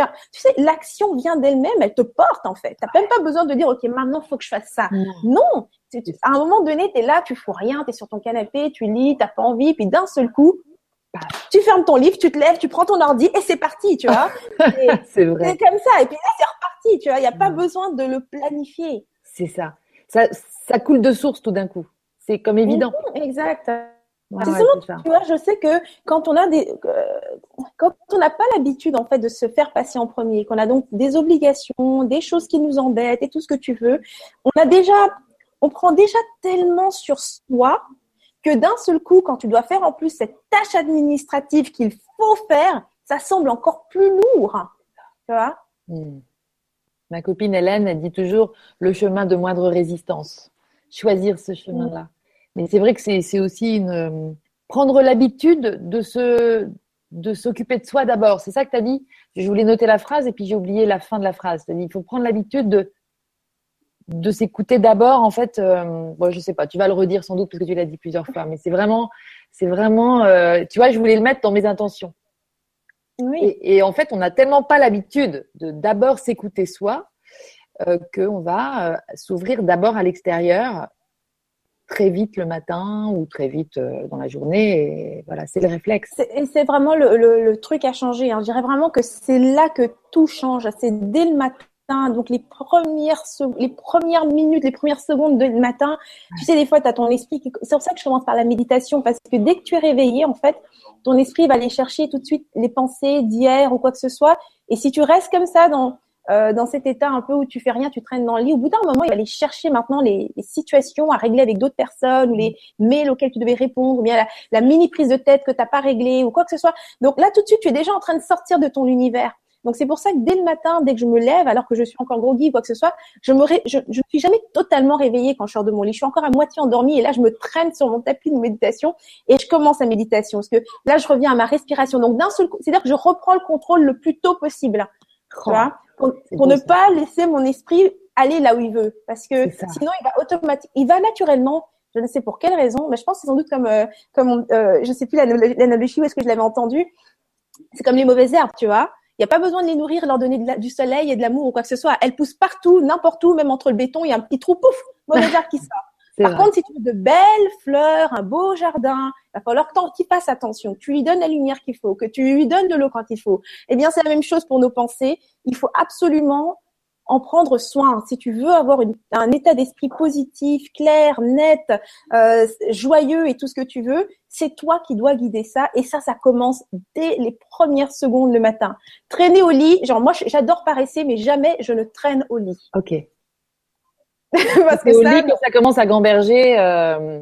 Bah, c'est-à-dire que tu sur l'extérieur. Quand tu réveilles, t'es trop. En fait, au réveil, c'est un petit peu genre tu sors d'un état dans lequel tu n'avais pas de contrôle, ok, un, un état mm. d'inconscience, donc tu mm. n'es plus là. Mm. Là, tu reviens et tu n'as pas forcément le contrôle de ce qui est en train de se passer au tout début. Ça doit vraiment être un geste conscient. Maintenant, certaines personnes peut-être peuvent contrôler leurs pensées alors qu'elles viennent de se réveiller et dire, ok, mais tu veux pas ça non plus. C'est pas une question de non, le contrôle. C'est ça, exactement. Ce que tu veux, c'est juste accompagner tes actions d'une certaine façon. Et je, pour moi, en tout cas, la méditation a cet élan naturel qui fait que je ne, c'est pas que je contrôle, c'est juste que je choisis où je veux les amener. Donc, je vais amener mon attention à ma respiration. C'est tout ce que je veux faire. Je veux pas contrôler mes pensées parce que même en faisant ma méditation, il va se passer quelque chose, c'est que les pensées vont continuer de toute façon. Mais ce que je fais, c'est que j'amène l'attention là où moi j'ai envie qu'elle aille. Donc, au matin, j'ai juste envie d'amener mon attention vers ma respiration, vers ce qui se passe dans mon corps. Est-ce qu'il y a une crampe quelque part, une douleur quelque part? Est-ce que euh, comment je me sens? Est-ce que tu vois? Parce que tout ça t'indique s'il y a quoi que ce soit à faire pendant la journée, tu vois? Si tu sens que, je sais pas, moi, des fois, avais une pique dans le dos à un moment donné au niveau de la colonne vertébrale, je dirais, ah, c'est quoi? Est-ce que c'est ce que je m'installe mal? Tu sais, Ça te permet de faire un check-up, d'être vraiment en contact avec ton corps et tu sais comment tu te sens avant de commencer la journée. D'être dans ton univers, en fait, tout simplement. C'est ça. De t'installer dans ton univers. Ouais, ouais, c'est ça. Mhm. Merci. Parce que c'est éclairant, très éclairant. Juliette euh, te demande, as-tu un conseil à donner pour lorsqu'on s'éparpille, que l'on se sent dépassé et que l'on n'a pas de, assez de temps pour faire tout ce que l'on veut faire? Hmm, ok, ouais, d'accord. Hmm. ça, je connais aussi un peu ce sentiment. Ça, c'est souvent avec, euh, c'est souvent quand on s'éparpille et qu'on a l'impression qu'on n'a pas le temps de tout faire, c'est parce qu'en hmm. fait, on fait passer les attentes d'autres personnes souvent avant nous. Euh, ouais. C'est souvent qu'on est là, je dois faire ci pour l'autre qui attend ça, je dois faire ça. Donc souvent quand je me retrouve comme ça et que j'ai l'impression, tu sais que je me réveille le matin déjà, la pression que je suis déjà en retard, tu sais, ma journée commence et j'ai déjà l'impression que je suis en retard. Ce que je fais, c'est que je suis un, c'est d'être conscient qu'à ce moment-là, tu n'es déjà plus dans ton corps. Dès l'instant où tu as cette sensation-là, tu as quitté ton corps. Tu n'es plus dans ton corps, tu es ton énergie est éparpillée dans des attentes et autres choses extérieures. Donc souvent, ça prend, il y a toujours, et surtout, ça veut dire que tu es inconsciente. Donc c'est, dès l'instant où tu vois ça, ça veut dire, ah, tu viens de reprendre ta, tu as de nouveau conscience. Voilà. Donc là, c'est le moment de simplement te rappeler que tu n'es obligé de rien.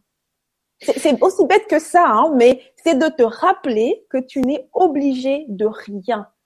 Tu n'as obligé, ça change, je veux dire, tu es dans cette vie, cette vie est un cadeau, et que tu fasses ces choses-là ou que tu ne les fasses pas, ça ne changera rien. Rien du tout. tu es vivant de toute façon, donc tu n'es obligé de rien.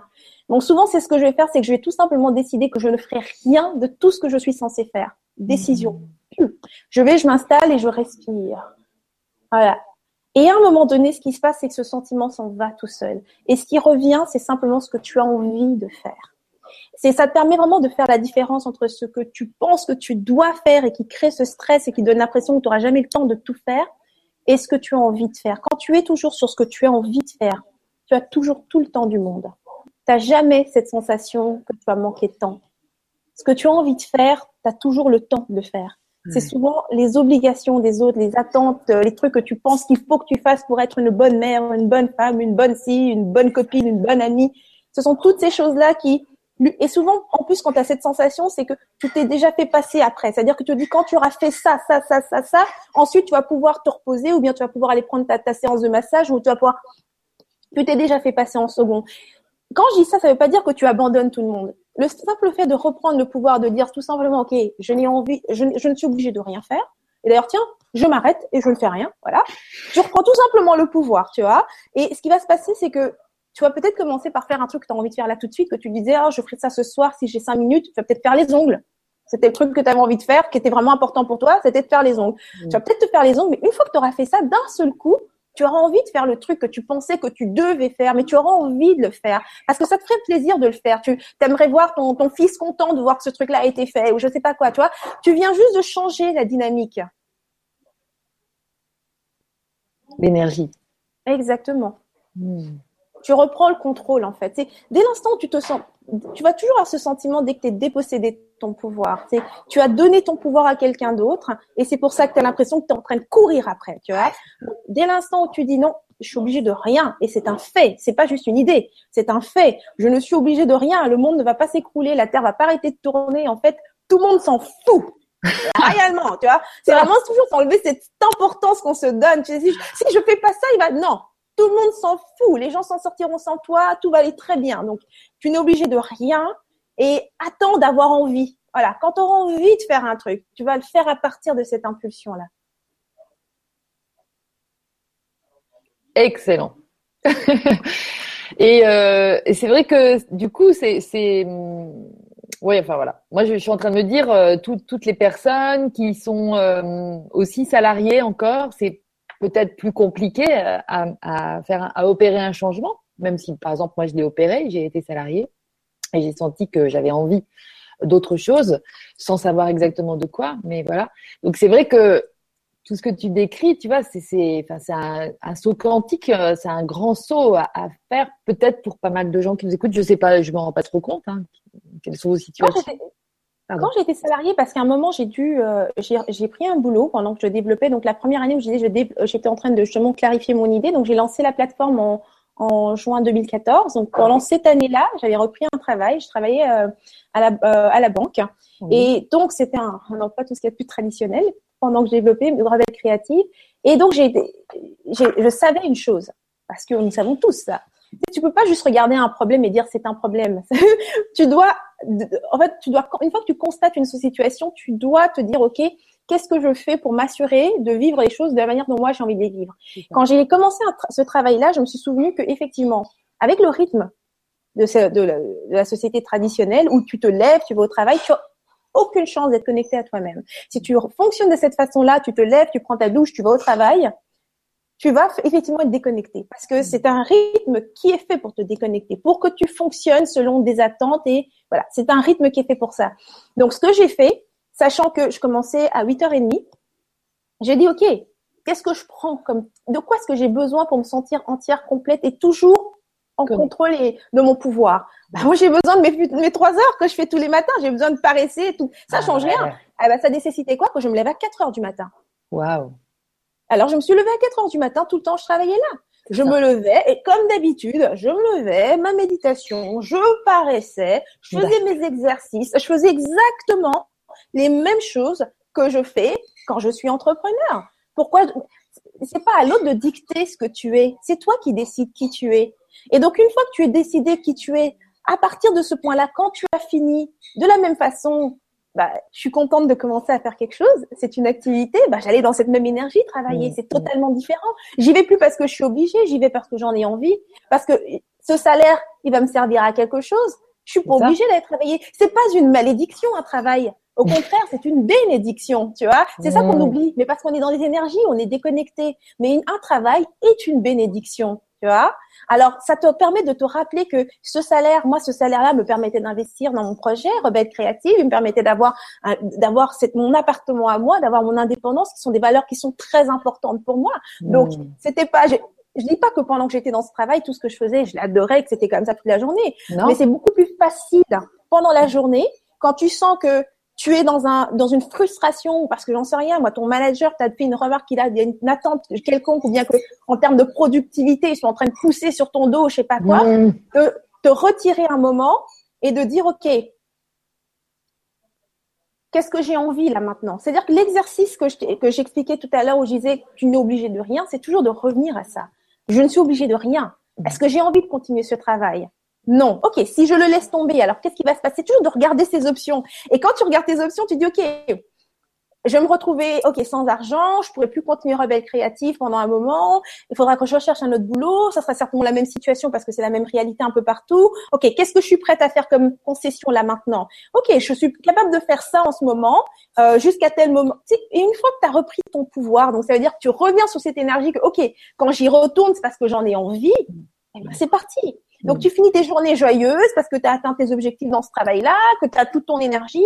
Voilà, c'est sûr que ça demande plus de conscience. C'est-à-dire que à chaque fois, c'est comme être sur le fil du rasoir. Quand tu es dans un, dans un environnement qui est plus contraignant, c'est comme quand tu es tu vis un drame personnel dans ta vie, tu vois, quand il se passe plein de choses. C'est des moments où tu dois être plus consciente, où tu dois vraiment faire attention à tes pensées et à toutes ces choses-là parce que l'environnement l'impose. D'ailleurs, ça sert à ça la pratique. C'est pour que ces moments-là, ce soit naturel pour toi de le faire. Si t'es pas une personne qui a l'habitude de pratiquer tous les jours, quand ces situations arrivent, tu es complètement dévasté.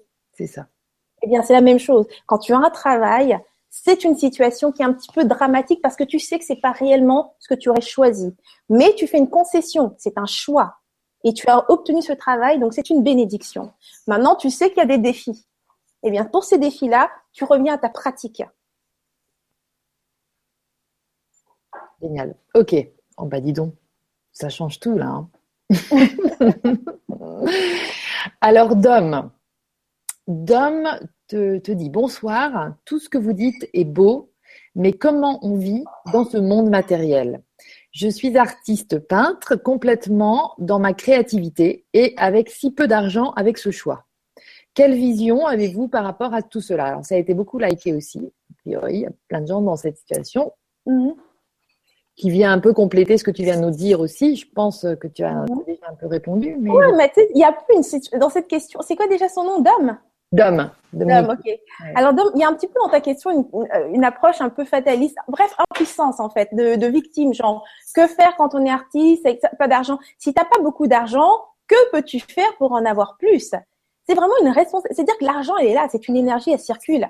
C'est à toi d'aller le chercher. Tu vois, je suis dans la même situation. Je suis peut-être pas artiste peintre, mais moi, ce que je fais, c'est que je fais des vidéos, j'écris des blogs, euh, voilà, et je, crée des cours. Donc, tout ce que je fais, c'est de la création. Et pourtant, j'ai de l'argent pour payer mon loyer, j'ai ce qu'il faut, je voyage. Pourquoi? Parce que j'ai décidé que, d'ailleurs, c'est une des phrases qui, c'est un des slogans principaux de, de, mon, de Rebelle Créatif, c'est créer la vie que tu veux vraiment. Honore ton ambition. Si tu dis, ah, que fais-tu quand, quand on est artiste et qu'on n'a pas beaucoup d'argent? C'est quoi ce truc? C'est pas une, c'est pas une fatalité de ne pas avoir beaucoup d'argent. Tu as le choix d'avoir plus d'argent ou d'avoir moins d'argent. Tu vois? C'est pour ça que je dis que le chemin entrepreneurial et souvent les artistes, c'est ça des fois le problème avec euh, nous, c'est qu'on ne se considère pas comme des entrepreneurs. Nous sommes des artistes, une catégorie à part. Non. Ouais, tu es une entreprise. Tu es une entreprise. Tu, tu, tu dois bah. créer de l'argent par ta création, par ta créativité. Et en tant que, que créateur, tu as tu as la possibilité de créer de l'argent. L'argent se crée comme n'importe quelle autre chose. Tu vois? Seulement, souvent, il y a des choses à développer en nous. On a peur de déranger, on a peur de faire des offres, on a peur de vendre. Il y a plein de choses, mais ces choses-là, tu dois prendre la décision de vouloir dépasser ces blocages, de travailler dessus, de trouver des modèles, des coachs. Mais une chose est sûre, c'est qu'il y a des tas d'artistes qui vivent de leur art. Moi, je vis de, mon art, je vis de ce que je crée, tu vois? Donc, il n'y a pas de, il y y a que fait-on? Bah, Il y a un tas de choses que tu peux faire. Tu peux prendre un cours qui est donné par quelqu'un qui est par un autre artiste que, qui lui arrive à ce qu'il mm. crée et puis voir quel est le modèle d'affaires. Souvent, tu vois, en tant qu'artiste, on n'approche pas ça comme une entreprise. Quel est ton modèle d'affaires? C'est par quel système ou tunnel que les gens découvrent ce que tu fais et de quelle manière est-ce que tu fais tes offres et puis de quelle façon est-ce que tu répètes ça, c'était vraiment une grosse, grosse découverte, enfin, une grande illumination à un moment donné. C'est que je créais tout ce que je créais. J'avais des retours super par rapport à ce mhm. que je créais. Mais je n'arrivais pas à avoir de l'argent sur mon compte de manière continue. D'accord. Tu vois? mm. mais c'est, et j'étais là, j'arrivais juste pas à faire le lien jusqu'au moment où tu comprends que le lien c'est toi, la personne entre les deux, les gens, c'est ça, le compte bancaire.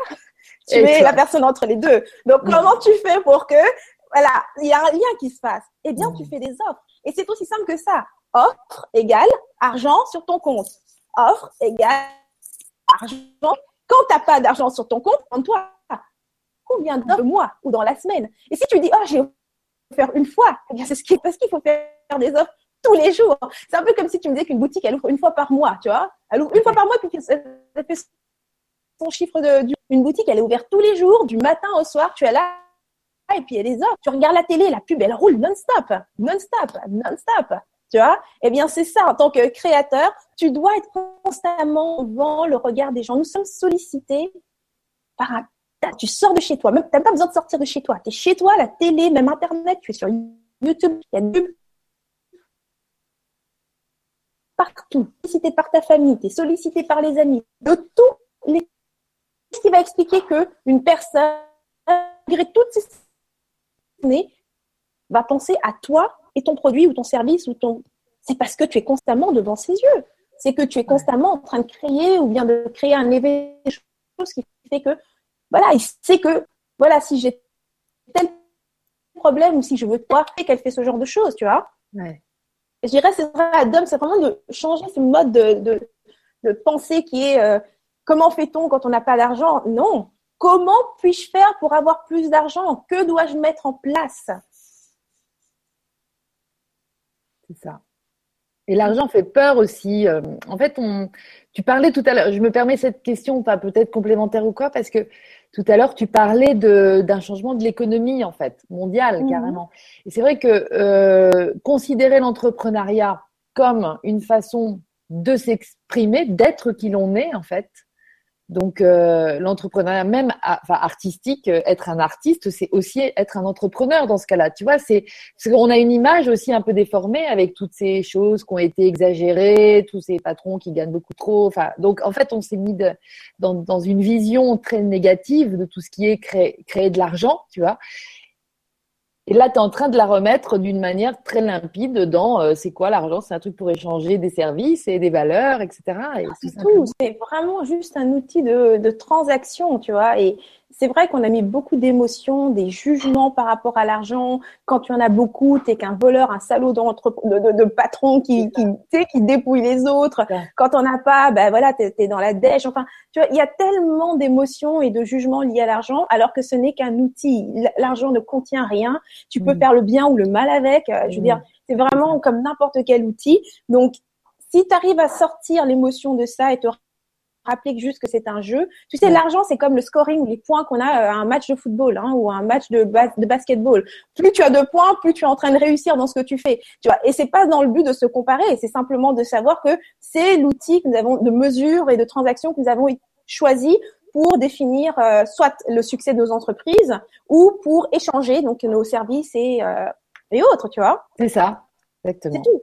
Alors, il faut vraiment se, il faut, et je dis ça aujourd'hui, ça, ça a été aussi difficile pour moi. Je, je suis pas en train de, de, de minimiser. Je veux dire, j'ai mis du temps à faire des offres moi aussi parce qu'il y avait cette sensation de ah je je je, je volais l'argent des gens tu vois je ne sais pour quelle raison il y avait une sensation pas surtout quand tu crées c'est pas pareil hein. comme je t'ai dit des journées à moi c'est je suis totalement libre je fais juste les choses qui me plaisent donc après ça de d'être payé pour être c'est ça. aussi. Alors, il y a, il y a une sensation, tu as tellement été habitué en tant que salarié de, de devoir travailler dur, chaque heure compter, puis tu gagneras de l'argent à la sueur de ton front, que d'un seul coup de te dire, euh, bah, moi je peins toute la journée, et puis en fait, ce que je vais faire, je vais juste faire un, un, un forfait où les gens pourront s'inscrire pour voir tout simplement, bah, c'est quoi les étapes de création d'un créateur, tu vois. Mmh. C'est tellement léger, facile.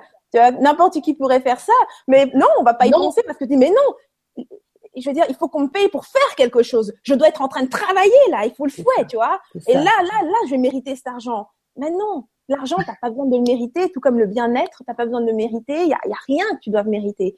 Tu vois, tout est là, accessible. Ce qui fait que t'en as ou que t'en as pas, c'est est-ce que tu t'en donnes le droit ou est-ce que tu t'en donnes pas le droit? Est-ce que tu te donnes le droit de vivre dans le bien-être? Parce que le bien-être est là, il est accessible, c'est un flux constant. Est-ce que tu décides de ah, d'être dedans ou non, c'est pas encore le temps, il faut d'abord que je m'occupe des enfants, il faut d'abord que je m'occupe de ça, faut d'abord Et quand j'aurai fini, un jour peut-être que j'y aurai droit. C'est ça, c'est ça. Et, et euh, faut, euh... ben, je sais pas, il y a quelque chose qui m'a traversé et qui est reparti, donc ça va revenir sans doute. Mais, euh, non, mais c'est super. Parce ça aussi. c'est pas grave. C'est cette notion de créativité, de créativité, de légitimité. D'ailleurs, c'est Daniel qui euh, et, et, quelques autres personnes qui te dit bonsoir Henriette et Lydie, quelle énergie lumineuse. Comment pouvons-nous trouver ce que nous pouvons créer? J'ai un métier, je m'intéresse à plein de sujets, mais comment trier afin d'en faire ressortir ma, notre vraie créativité? Merci beaucoup. Bonne vibra. Merci. C'est Daniel, hein, c'est ça? Daniel, exactement. Ok. Alors Daniel, ce que je vais te dire par rapport à ça, c'est que, euh, tu sais, dans ta question, il y a quelque chose qui dit, en fait, tu essaies de le penser, c'est-à-dire de trouver ce que tu pourrais faire en le pensant. Et ça n'arrivera jamais. Tu ne peux pas le penser, tu dois absolument marcher le chemin pour découvrir ce que tu peux faire dedans. Donc, ça veut dire quoi? Ça veut dire que tu dois simplement suivre le chemin de tes intérêts. Tu as un intérêt pour quelque chose, tu vas dedans, tu le fais. Et puis, peut-être que tout là-dedans ne va pas te satisfaire, mais il y a certaines choses que tu vas conserver. Et ensuite, tu vas continuer vers peut-être un autre intérêt.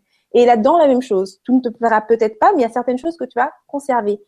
C'est comme ça, en fait, que tu crées, si tu veux, ta propre vision, ton propre service. Très souvent, on me pose cette question, mais comment je fais le lien entre... Le lien, tu ne peux jamais te projeter pour trouver le lien. La seule façon de faire le lien entre les différentes choses que tu aimes est de regarder en arrière, en fait. C'est donc tu dois d'abord le vivre, t'arrêter un moment, ensuite te retourner et ensuite évaluer et voir, ok, quel était le lien entre ce truc et puis ce truc et ce truc que j'ai fait. Ah, donc c'est ça, tu vois. C'est vraiment la seule façon de relier les différents points euh, sur ton mmh. chemin. Donc faut se donner le droit, ouais, faut se donner le droit de mmh. vivre, euh, d'aller vers ce qui nous intéresse. Tu vois, souvent c'est ça, c'est qu'on on aura le droit de faire ce qui nous plaît seulement si on a la garantie que ça peut nous ramener de l'argent. En clair, tu as le droit d'être heureuse seulement si tu as l'argent. Si tu n'as pas l'argent, tu n'as pas le droit d'être heureuse, tu vois. Alors que sois heureuse d'abord, fais juste ce qui te plaît.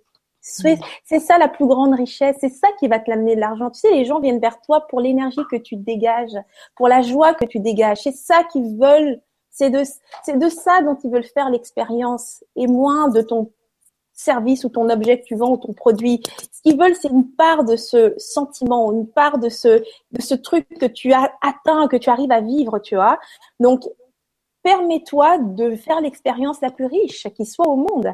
Fais la chose qui te rend heureuse et sois heureuse, tout simplement. Et c'est encore une fois s'autoriser, se donner ce droit, c'est tout. C'est ça qui va faire ressortir notre vraie créativité c'est ce qui va, c'est ce qui rend ta vie facile. C'est là que les idées viennent, euh, parce qu'une fois que tu as commencé un truc, tu sais, la vie, la vie, euh, le Créateur, Dieu, j'en sais rien, il vit. Ce que tu veux, c'est exactement ce que tu vas avoir. C'est-à-dire qu'il n'y a pas une, c'est-à-dire que tu vas pas faire un truc et puis éventuellement te retrouver coincé dans quelque chose que tu ne veux pas parce que la vie avait d'autres plans pour toi. il y a peu, a pas une perception un peu comme ça erronée que ma mission ou bien ce qu'on attend de moi pourrait être quelque chose dans lequel je serais pas bien, tu vois. C'est pas vrai. Peu importe ce que tu vas faire, ça va t'amener exactement là où tu te voyais, même si tu n'arrivais même pas à mettre des mots dessus ou tu avais juste une image floue. Si tu te laisses mmh. guider, les impulsions que tu reçois sont vraiment faites pour t'amener à vivre ce que tu veux vivre, tu vois. Et c'est comme il y a quelques années, quand j'étais en décoration encore d'intérieur, j'avais une, image de moi en train de parler devant des gens. Et, euh, et, ça avait juste aucun sens parce que j'étais décoratrice intérieure. D'ailleurs, à cette époque-là, je me suis dit, ah, peut-être que ce que je vais faire, c'est que je vais aider justement les jeunes décorateurs, décoratrices, designers web et tout ça à faire, euh, à apprendre à, vendre en fait, parce que c'était quelque chose qui m'avait frappé, c'est qu'on n'était pas préparé pour ça. Et, je, et donc j'imaginais peut-être donner des cours et tout ça. Peut-être déjà ça commençait à travailler à ce moment-là. Et donc, mm. tout chemin, donc, je suis sortie de la décoration, donc tout ce chemin que j'ai fait et tout. Puis finalement, le jour où vient l'idée de faire un, un séminaire, c'est pas parce, ça n'a rien à voir avec la situation parfaite que j'imaginais. C'est vraiment venu sous forme d'une impulsion, genre, ok, fais un séminaire. Et c'est tout, tu vois. Puis c'était à moi de décider comment je voulais qu'il se passe ce séminaire-là. Est-ce que je voulais qu'il soit grand, petit, à quel endroit, tu vois. Tout ça, c'était moi, c'était à moi de le déterminer. Mais mm. ce qui est drôle, c'est que jamais j'aurais pu prévoir que j'allais faire un séminaire à ce moment-là. Parce que selon ma perception des choses, j'étais pas prête pour ça. Je n'étais pas arrivée à cette fameuse étape où j'allais pouvoir faire un séminaire, tu vois. Donc c'est c'est vraiment et ça c'est comme ça pour chaque chose. Chaque programme que j'ai lancé, c'est pas j'avais comme une idée de qu'est-ce que je pourrais faire, mais au moment où l'impulsion est venue, ok, fais ce truc-là, et cette impulsion vient et je suis capable de la traduire et de la recevoir parce que j'ai marché le chemin. J'ai eu le temps d'accumuler l'expérience, les mots, les échanges avec les gens, donc d'avoir ce vécu. Et donc à ce moment-là, de pouvoir traduire l'idée. Parce que sans cette expérience, l'idée t'est envoyée, mais tu n'arrives pas à la traduire. C'est juste une image floue, tu vois. Parce qu'il te mmh. manque ce vécu, tu vois.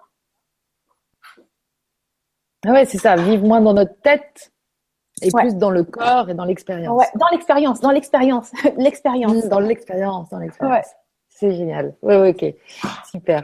Compris. Euh, bonsoir Nadia, Nadia Mohamed qui nous dit bonsoir à vous tous. Merci Didier et Henriette pour cette vibra très dynamique. Je suis actuellement sans domicile fixe. Malgré cela, je me trouve riche de bonté, d'amour pour les autres, pour la nature et pour mes amis les arbres. Joie et paix à vous.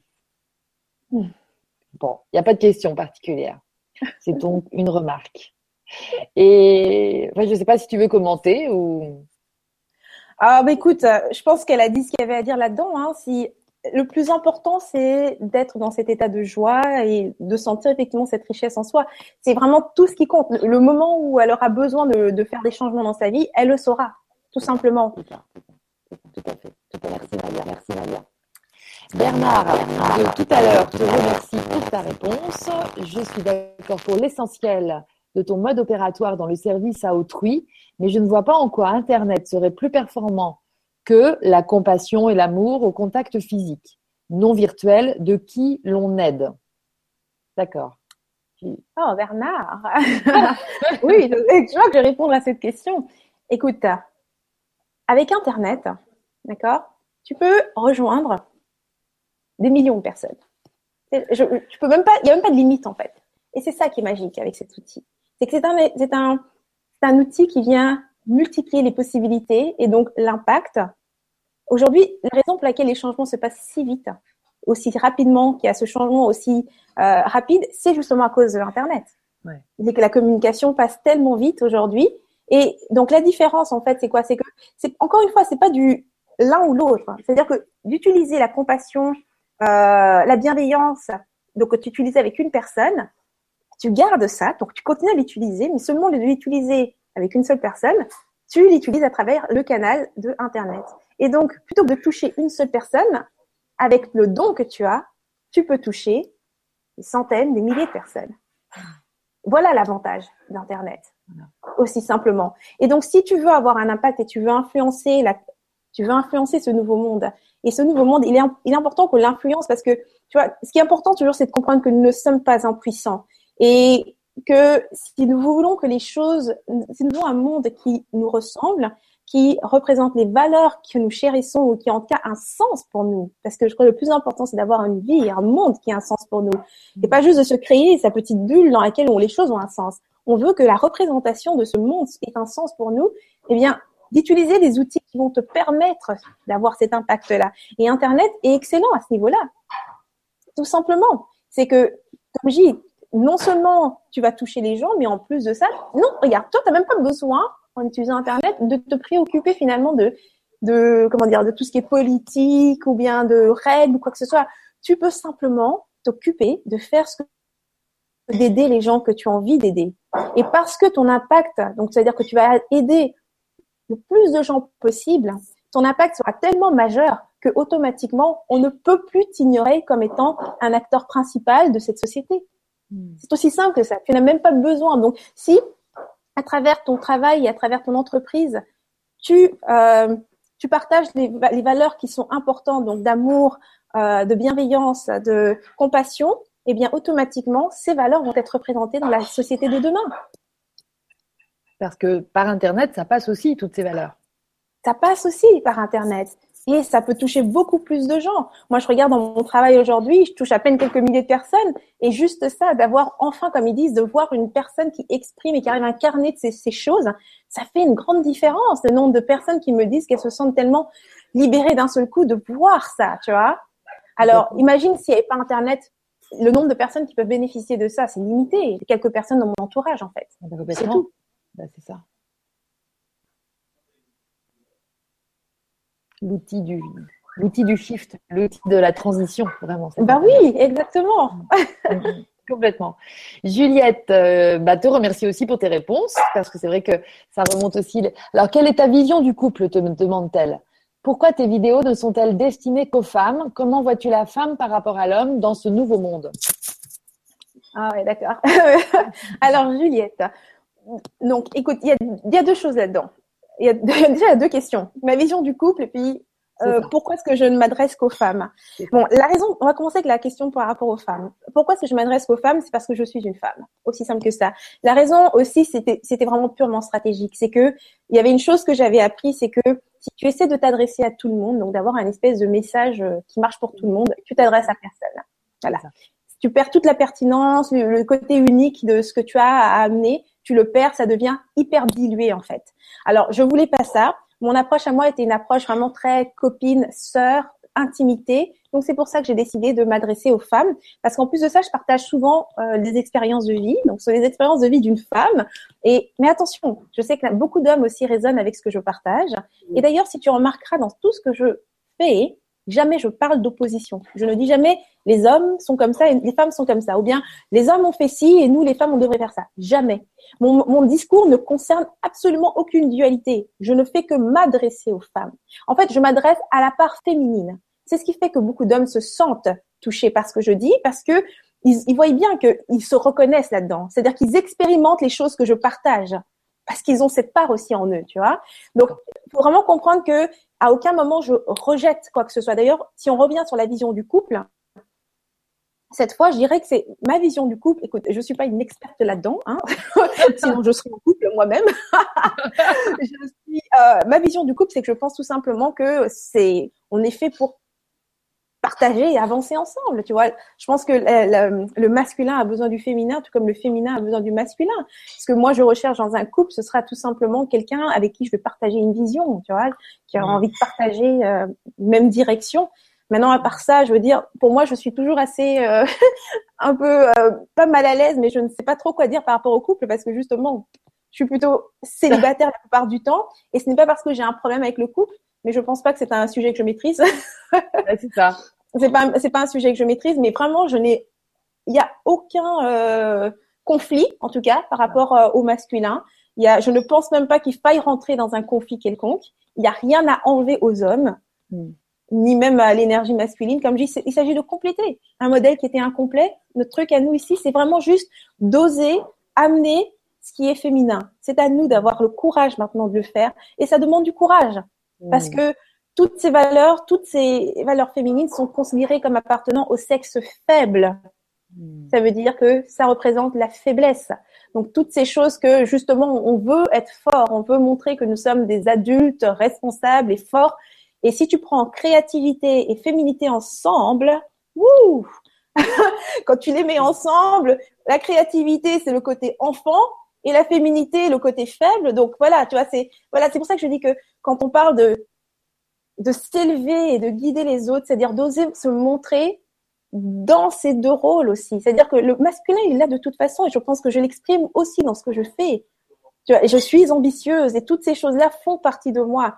Mm. Mais le courage, c'est aussi montrer la partie euh, folie enfant, tu vois, en sachant que ah, c'est pas grave, tu vois, ça, ça m'enlève pas plus, ça n'enlève rien à ce que je suis. Et la féminité non plus, était de, de montrer mes émotions, d'avoir envie de pleurer lors d'une entrevue et de, de laisser les, les, larmes apparaître. Voilà, mm. c'est ça la vulnérabilité et c'est aussi ça la force, tu vois. Mm.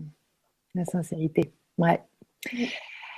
Euh, alors, on a encore une question de, enfin, plusieurs questions. On, va encore en prendre quelques-unes. Ça te va, Henriette? Parce qu'il est déjà, je vois pas le temps passer du tout. Hein, on s'ennuie pas du tout. euh, alors, Fort Sève, peut-être c'est Sébastien. Je me souviens plus de ton prénom. Tu peux nous le redire tout à l'heure. Qui te dit bonsoir. Que fais-tu exactement pour élever et guider les autres? Alors, qu'est-ce que je fais exactement? Ben, je partage ma vision tu vois. Ça, je pense que c'est la première chose parce que c'est aussi une chose que on a très peur souvent de faire, c'est-à-dire partager, oser partager sa vision du monde. Hmm. sans chercher à être validé par qui que ce soit d'autre, simplement oser partager. Donc, s'élever, c'est ça. C'est dans un premier temps juste partager sa vision du monde. Euh, ensuite, guider, ben, je le fais en incarnant tout ce que je veux voir dans ce monde, tout simplement. Et je le fais en utilisant les médias, parce que c'est un des meilleurs outils de diffusion pour être vu et donc pouvoir guider un maximum de personnes. Donc moi, c'est vraiment les deux choses. Je suis très guidée par euh, cette, euh, cette phrase de Gandhi qui dit soit le changement que tu veux voir dans le monde, et je sais que c'est vraiment une citation du Nouveau Monde. Beaucoup de gens sont guidés par cette citation. Et moi aussi, elle m'inspire énormément. Donc, je ne, c'est ça que je fais. C'est pas de donner, dire, faire la morale, jamais. Euh, dire ce qui est bien ou ce qui est mal, jamais. Mm. Simplement partager qu'est-ce que moi je fais mm. pour incarner les vérités qui, euh, voilà, qui guident ma vie. Et j'espère toujours que moi, en incarnant ce que je, ce que je suis, que ça va permettre à l'autre d'en faire autant, tout simplement. Donc euh, voilà ce que je fais. Qu'on appelle l'inspiration.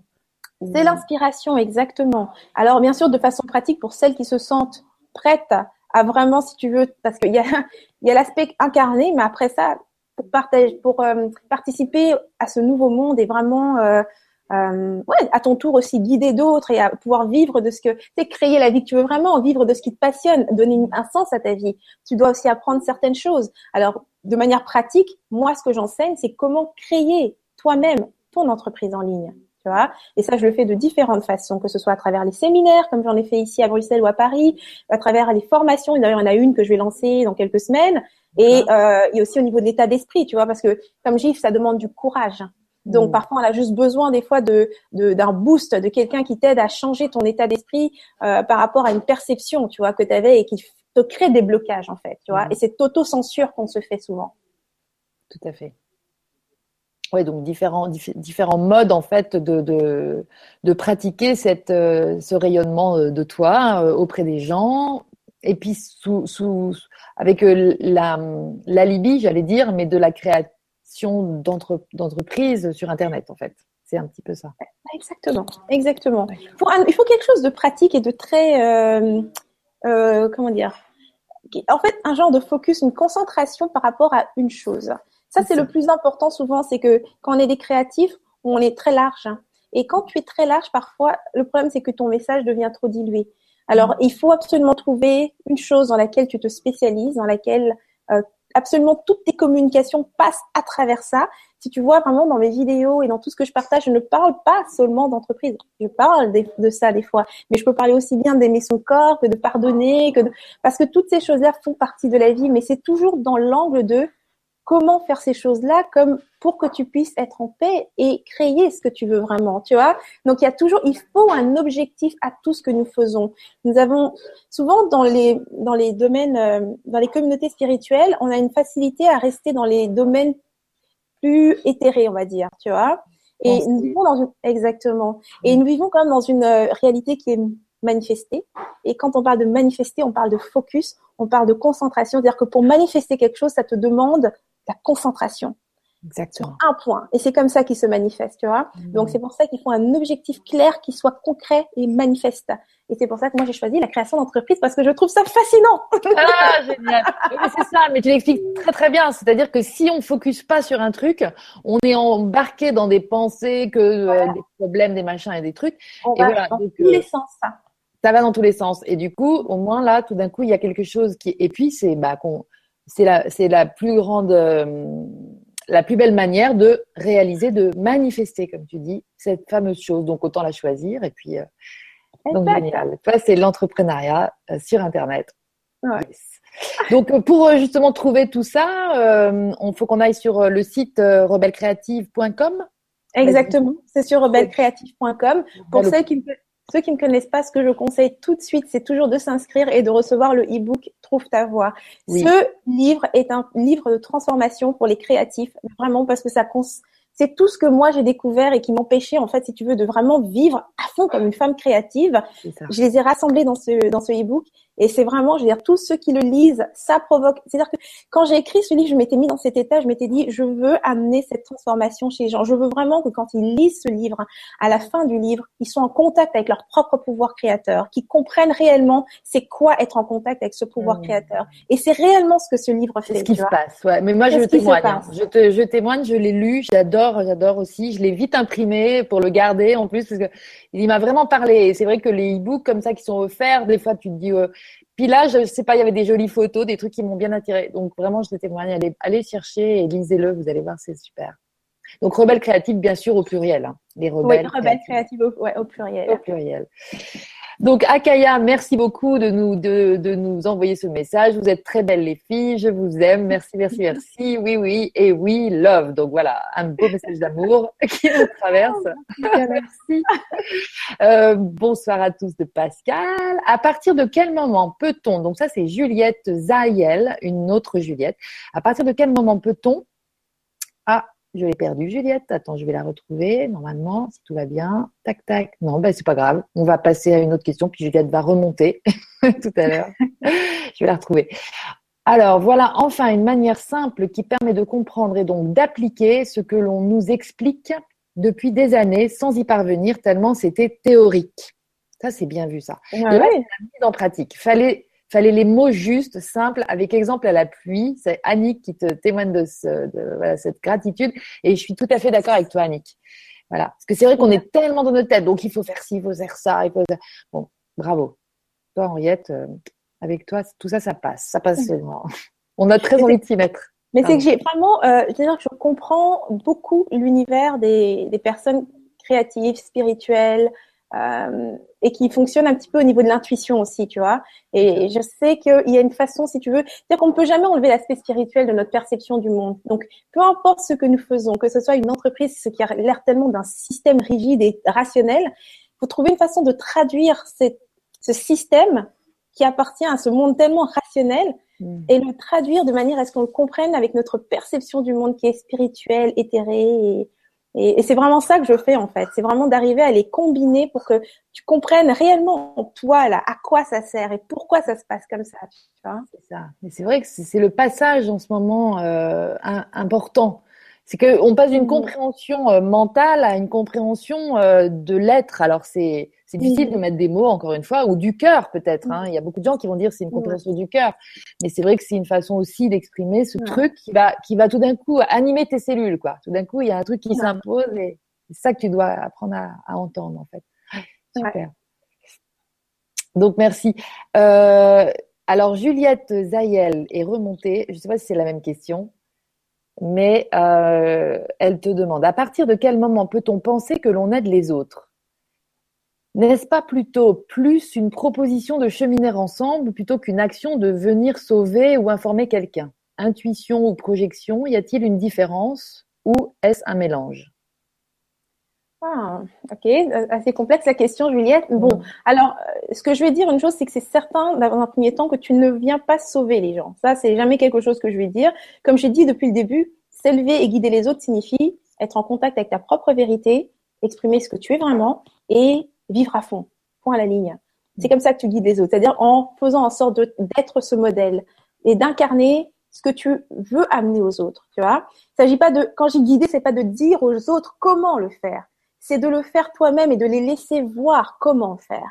Chacun a sa propre compréhension des choses et sa propre perception des choses. Et c'est d'ailleurs la raison pour laquelle il faut que nous soyons nombreux à le faire parce que la manière dont je vais exprimer et incarner une chose, ça va complètement passer pour certaines personnes. Elles vont pas le voir, elles vont pas le comprendre parce que ma façon d'être ne leur parle pas. Alors que euh, Lydie va exprimer la même notion, le même concept, mais à sa façon. Et là, ça va lui parler parce que sa façon à elle d'intégrer et d'incarner les choses vont parler à une autre personne, tu vois.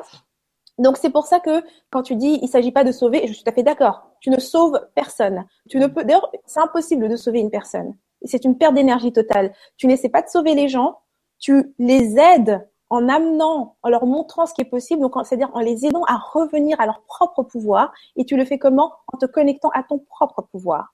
Tu leur montres ce qui est possible, parce que souvent c'est que nous avons perdu même l'idée de, de ce qui est possible en tant qu'humain. Donc c'est-à-dire que nous avons tellement de barrières, nous pensons tellement être petits, alors qu'en réalité notre pouvoir est immense et illimité. Donc si tu n'as pas vu quelqu'un exprimer cet immense pouvoir de façon aussi illimitée, tu ignores que tu peux faire ça. C'est un peu comme si, si t'as pas vu quelqu'un utiliser ses ailes, tu ignores que tu as des ailes. Ils sont là, mais tu savais pas qu'ils étaient là. Toi, tu étais en train de ramper, tu pensais que c'était normal. Tout le monde rampe autour de toi, alors tu rampes aussi, tu vois. Donc, euh, donc c'est ça. Donc tu ne dis pas à quelqu'un, lève tes ailes, lève tes ailes, ça sert à rien. Il sait pas qu'il en a. Il va dire de quoi tu parles, tu vois. Lève, mets-toi de, ouvre tes ailes grand et puis vole. Et là, il va comprendre que ah, d'accord. Et puis, tu dois pas le faire juste une fois parce qu'il va aussi te regarder, il va dire, ah, toi, tu es comme ça, mais moi, je suis pas comme ça. Donc, tu dois lui montrer d'où tu es venu, toi aussi. Moi aussi, je rampais. Regarde, tiens, je rampe et puis je me lève et puis je vole, je vole tu vois. Et c'est pour ça que les communications doivent être répétées et fréquentes et, et sous différents angles et parler de différents problèmes et différents blocages. Parce que une seule fois, le dire une seule fois ne suffit pas parce que les gens vont dire, ouais, mais toi, tu es comme ça, mais moi, je suis pas comme ça, tu vois. Donc, c'est ça que je veux dire par s'élever et guider les autres. C'est pas de les sauver, c'est de simplement toi montrer encore et encore et encore et encore et encore et encore ce qui est possible de réaliser en tant qu'être humain. La liberté, parce que c'est ça, hein, c'est faire l'expérience de cette liberté qui t'a été donnée depuis que tu es né et que tu as oublié. Tu as oublié. Super. Je vais la réécouter, euh, cette euh, vibra. C'est très très riche. Euh, c'est enfin le déclic parce que je pense que justement tu as, une capacité aussi de, de, parler à nos cellules en fait. Tu vois, parce que moi je sens une animation énergétique en moi euh, qui ne qui ne s'arrête pas qui ne s'arrête pas à la, au cerveau au boulot j'allais dire. Tu vois, c'est vraiment très très ouais, physique. Bravo. Merci pour ce qui tu es. Ça fait du ah, bien. Je suis contente. Alors écoute, euh, je donc quelqu'un qui nous dit qu'elle est trop loin, papillon bleu, mais elle va vous nous écouter en replay avec plaisir. Donc bien sûr, bienvenue à tous ceux qui nous écoutent en replay également, parce que mhm. vous en profiterez tout autant. Euh, donc euh, donc là, je pense que c'est euh, Annick qui fait suite à peut-être quelque chose, mais je, vais lire. Rien que là, on est des milliers de personnes réunies, alors que dans la vie courante, on ne serait même pas, on ne se serait même pas rencontrés. Donc, je pense que c'était, tu vois, pour compléter ce que tu disais tout à l'heure euh, par rapport à la B, Internet. Hein. Internet, c'est ça, voilà, exactement. Mhm. Euh, Clémentine euh, qui te dit c'est vraiment une bénédiction de vous écouter. J'ai hâte de vous rencontrer, de collaborer avec vous à ce nouveau paradigme. Vous avez augmenté mon énergie de 1000%. Merci. ah, bah, tiens, tu vois. c'est beau. c'est joliment dit, ouais. Excellent. C'est enfin, alors tous les jours, alors Magali, Amélie, euh, tous les jours j'ai mes rituels, le matin avant d'aller au travail et le soir en rentrant et avant de dormir. Tout cela me donne l'énergie pour la journée et la détente pour dormir le soir. La respiration consciente a une place dans ses habitudes. Et est-ce que tu médites aussi avant d'aller dormir ou tu n'as pas besoin de ça, toi, euh, Henriette? Moi, je ne médite pas avant de dormir. Je médite en général une fois par jour, en fait. Euh, mais c'est le truc, c'est que de manière générale, à, cause de la façon dont je, je vis, c'est un peu comme si euh, je rentre Hein, puisque de façon générale, je veux toujours être en contact et très consciente de ce que je, suis en train de vivre et ressentir. Je, ce que je fais le soir pour revenir à moi, c'est que j'écris plutôt. Donc, je reviens sur ma journée et en respirant, je reviens sur un d'abord toujours vérifier comment je me sens. C'est très important pour moi de ne pas avoir d'émotion ou d'énergie comment dire, qui passe non, non, non vu, tu vois. Je veux toujours être consciente de qu'est-ce qui est en train de se passer. Donc le soir, je fais toujours un genre de compte rendu avec moi-même. Mmh. Euh, qu'est-ce qui se passe en ce moment-là Comment je me sens Le but pour moi, je veux dire une journée accomplie et réussie où je sais que oui, c'était une journée superbe. Il faut que je termine ma journée en me sentant bien et en paix. C'est aussi simple que ça. Je dois me sentir bien et en paix. C'est ce que je vérifie tous les jours. Objectif me sentir bien et en paix au moment de me coucher. Papier crayon à l'appui. Papier exact, papier crayon à l'appui. et puis voilà quoi. Donc c'est vraiment euh, c'est ce que moi je fais mais sinon non, je médite pas comme je le fais le matin, le soir. C'est ça. D'accord. Donc merci pour ce dynamisme et, cette énergie de la part de Marie-Claude. Euh, super, merci pour la réponse. Là, c'est Juliette Zayel de tout à l'heure, tu vois, qui répond déjà. C'est vrai que je suis, centrée plus sur les autres que sur moi-même. Donc voilà, beaucoup de prise de conscience, je pense, ce soir pour euh, nombre d'entre nous. Euh, Xavier te dit, Henriette, tu parles bien des différences qui ne sont pas simplement entre hommes et femmes. La différence est notre chance. Partant de cela, c'est le partage de ces différences qui est le moteur de nos vies. Ensuite, demander à la vie les moyens de vie. Alors certainement l'argent et tout ça, peut-être. Mm-hmm. C'est voilà, c'est un témoignage aussi. Euh, Jacqueline, coucou Lydie Henriette, tu n'es obligée de rien, donc tu ne conduis pas ton gosse à l'école et voilà. Ah Et il va pas à l'école du coup, c'est ça. Pourquoi si c'est une peut-être Jacqueline doit-elle se forcer à conduire son gosse à l'école? Écoute, si j'imagine que si on regarde une situation comme ça, conduire son gosse à l'école, est-ce que tu le fais parce que tu dois le faire ou parce que tu as envie que ton enfant aille à l'école et qu'il apprenne? Peut-être que de manière générale, tu as envie de ça, mais qu'il y a des journées où tu n'as pas envie. Tu te mm. dis que tu dois le faire, mais en réalité, tu serais resté te coucher. OK? Eh bien, si c'est ça que tu as envie de faire, fais-le, il n'en mourra pas. Ton... Et je suis sûre que ton gars, il sera content de rester à la maison d'ailleurs. Moi, ce que je suis en train de dire, c'est que fais ce que tu as envie de faire. Tu vois Emmener son enfant à l'école, encore une fois, n'est pas une malédiction tu n'as pas été puni avec euh, je dois envoyer mon enfant à l'école. Là, ce n'est pas une punition. Tu as choisi de mettre ton enfant à l'école. Si tu ne veux pas le mettre à l'école, tu peux le mettre à la maison. Tu peux étudier de la maison. Tu as des options, tu vois. Alors, il faut toujours se rappeler qu'on fait des choix. Nous avons tous des options et nous faisons des choix. Et si tu en tous les matins, c'est parce que tu as une vision pour ton enfant. Il y a quelque chose que tu aimerais qu'il réalise, lui donner, c'est possible. Alors, emmène-le à l'école. Tu auras plan que tu Si tu n'en as pas envie une journée, bah dors. C'est tout, il n'y aura pas mort d'homme, dors. Exactement, mais je suis sûre que Jacqueline elle le sait très bien ça. C'était c'était un petit euh, un truc pour mais c'est parce que je, la connais Jacqueline. Ah oui. c'est exactement ça, c'est ça. Ben dors, c'est le jour où voilà où tu le sens comme ça. C'est ça, c'est ça. C'est écouter quoi, toujours. C'est ça, s'écouter. Bon, allez, une, une, ou deux petites dernières, et puis euh, c'est beaucoup de gratitude, tu vois, donc je lis euh, ces témoignages. Je suis complètement d'accord avec Henriette, ce niveau de conscience euh, ne vient pas du jour au lendemain, cela passe par un travail sur soi et savoir ce qui est prioritaire pour soi et faire le choix de ce qui nous fait du bien. Magali, Magali Amélie. Mm-hmm. Mm. Confirmation. Voilà. Donc, euh, une autre Jacqueline ou la même Jacqueline, mais en tout cas là c'est sans le nom de famille, s'est inscrite tout de suite sur ton site, Henriette. Donc, euh, je pense qu'il va y avoir du monde là qui va qui va lire ton ton joli euh, e-book. Et puis et puis alors là c'est une question ou pas? Je, je, je regarde si c'est des questions pour finir sur une question. Tiens, Solène. Alors Solène, elle est là, voilà. Bonsoir Lydie et bonsoir Henriette. Comment sont venues à toi les idées pour développer ton activité? Est-ce d'avoir fait le premier pas via la création de ton blog, qui a été l'élément déclencheur des synchronicités de la vie. Merci, Solène. Ok, Solène. Ok. Donc, euh, oui, l'élément déclencheur, c'est effectivement de commencer ce blog, donc d'avoir écrit ce tout premier article. Je dis toujours que dès l'instant où j'ai fait ce pas, ça y est, j'avais réalisé ce que je voulais réaliser. J'étais devenue la personne que j'étais censée être. Tu vois, tout le reste n'est que de l'expérience. Mais dès le premier pas que tu fais, donc c'est-à-dire que tu fais réellement la seule chose que tu sais que tu es censé faire, tu vois, mmh. et que tu as vraiment envie de faire, ce jour-là, tu es devenu la personne que tu avais vraiment envie de devenir, d'être en fait. C'est-à-dire que tu exprimes ta vérité. Et tu, tu vois, il n'y a pas vraiment. En fait, en fait, le truc, c'est que tu peux pas exprimer ta vérité à moitié ou aux trois quarts. C'est soit que tu le fais, soit que tu le fais pas. Donc, dès le jour où tu le fais, alors oui, tout a commencé là.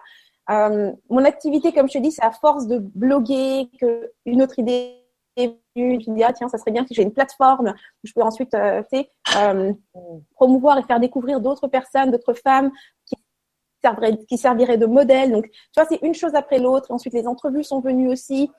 Donc, c'est vraiment comme ça que ça s'est développé. Mhm. Euh, les synchronicités, oui, il y a des synchronicités, mais c'est surtout des décisions à chaque fois. Parce que parfois, ce que je regarde, c'est que les gens commencent leur, euh, leur, euh, leur projet, lancent un blog. Ensuite, ça reste un petit peu longtemps à stagner à cette étape-là. Parce qu'en fait, pour passer à une autre étape, c'est toi, tu sais, à chaque. Il t'a fallu du courage pour faire ce premier pas. il t'en faudra du courage pour en faire un deuxième. c'est toi qui emmènes ton entreprise là tu veux qu'elle aille.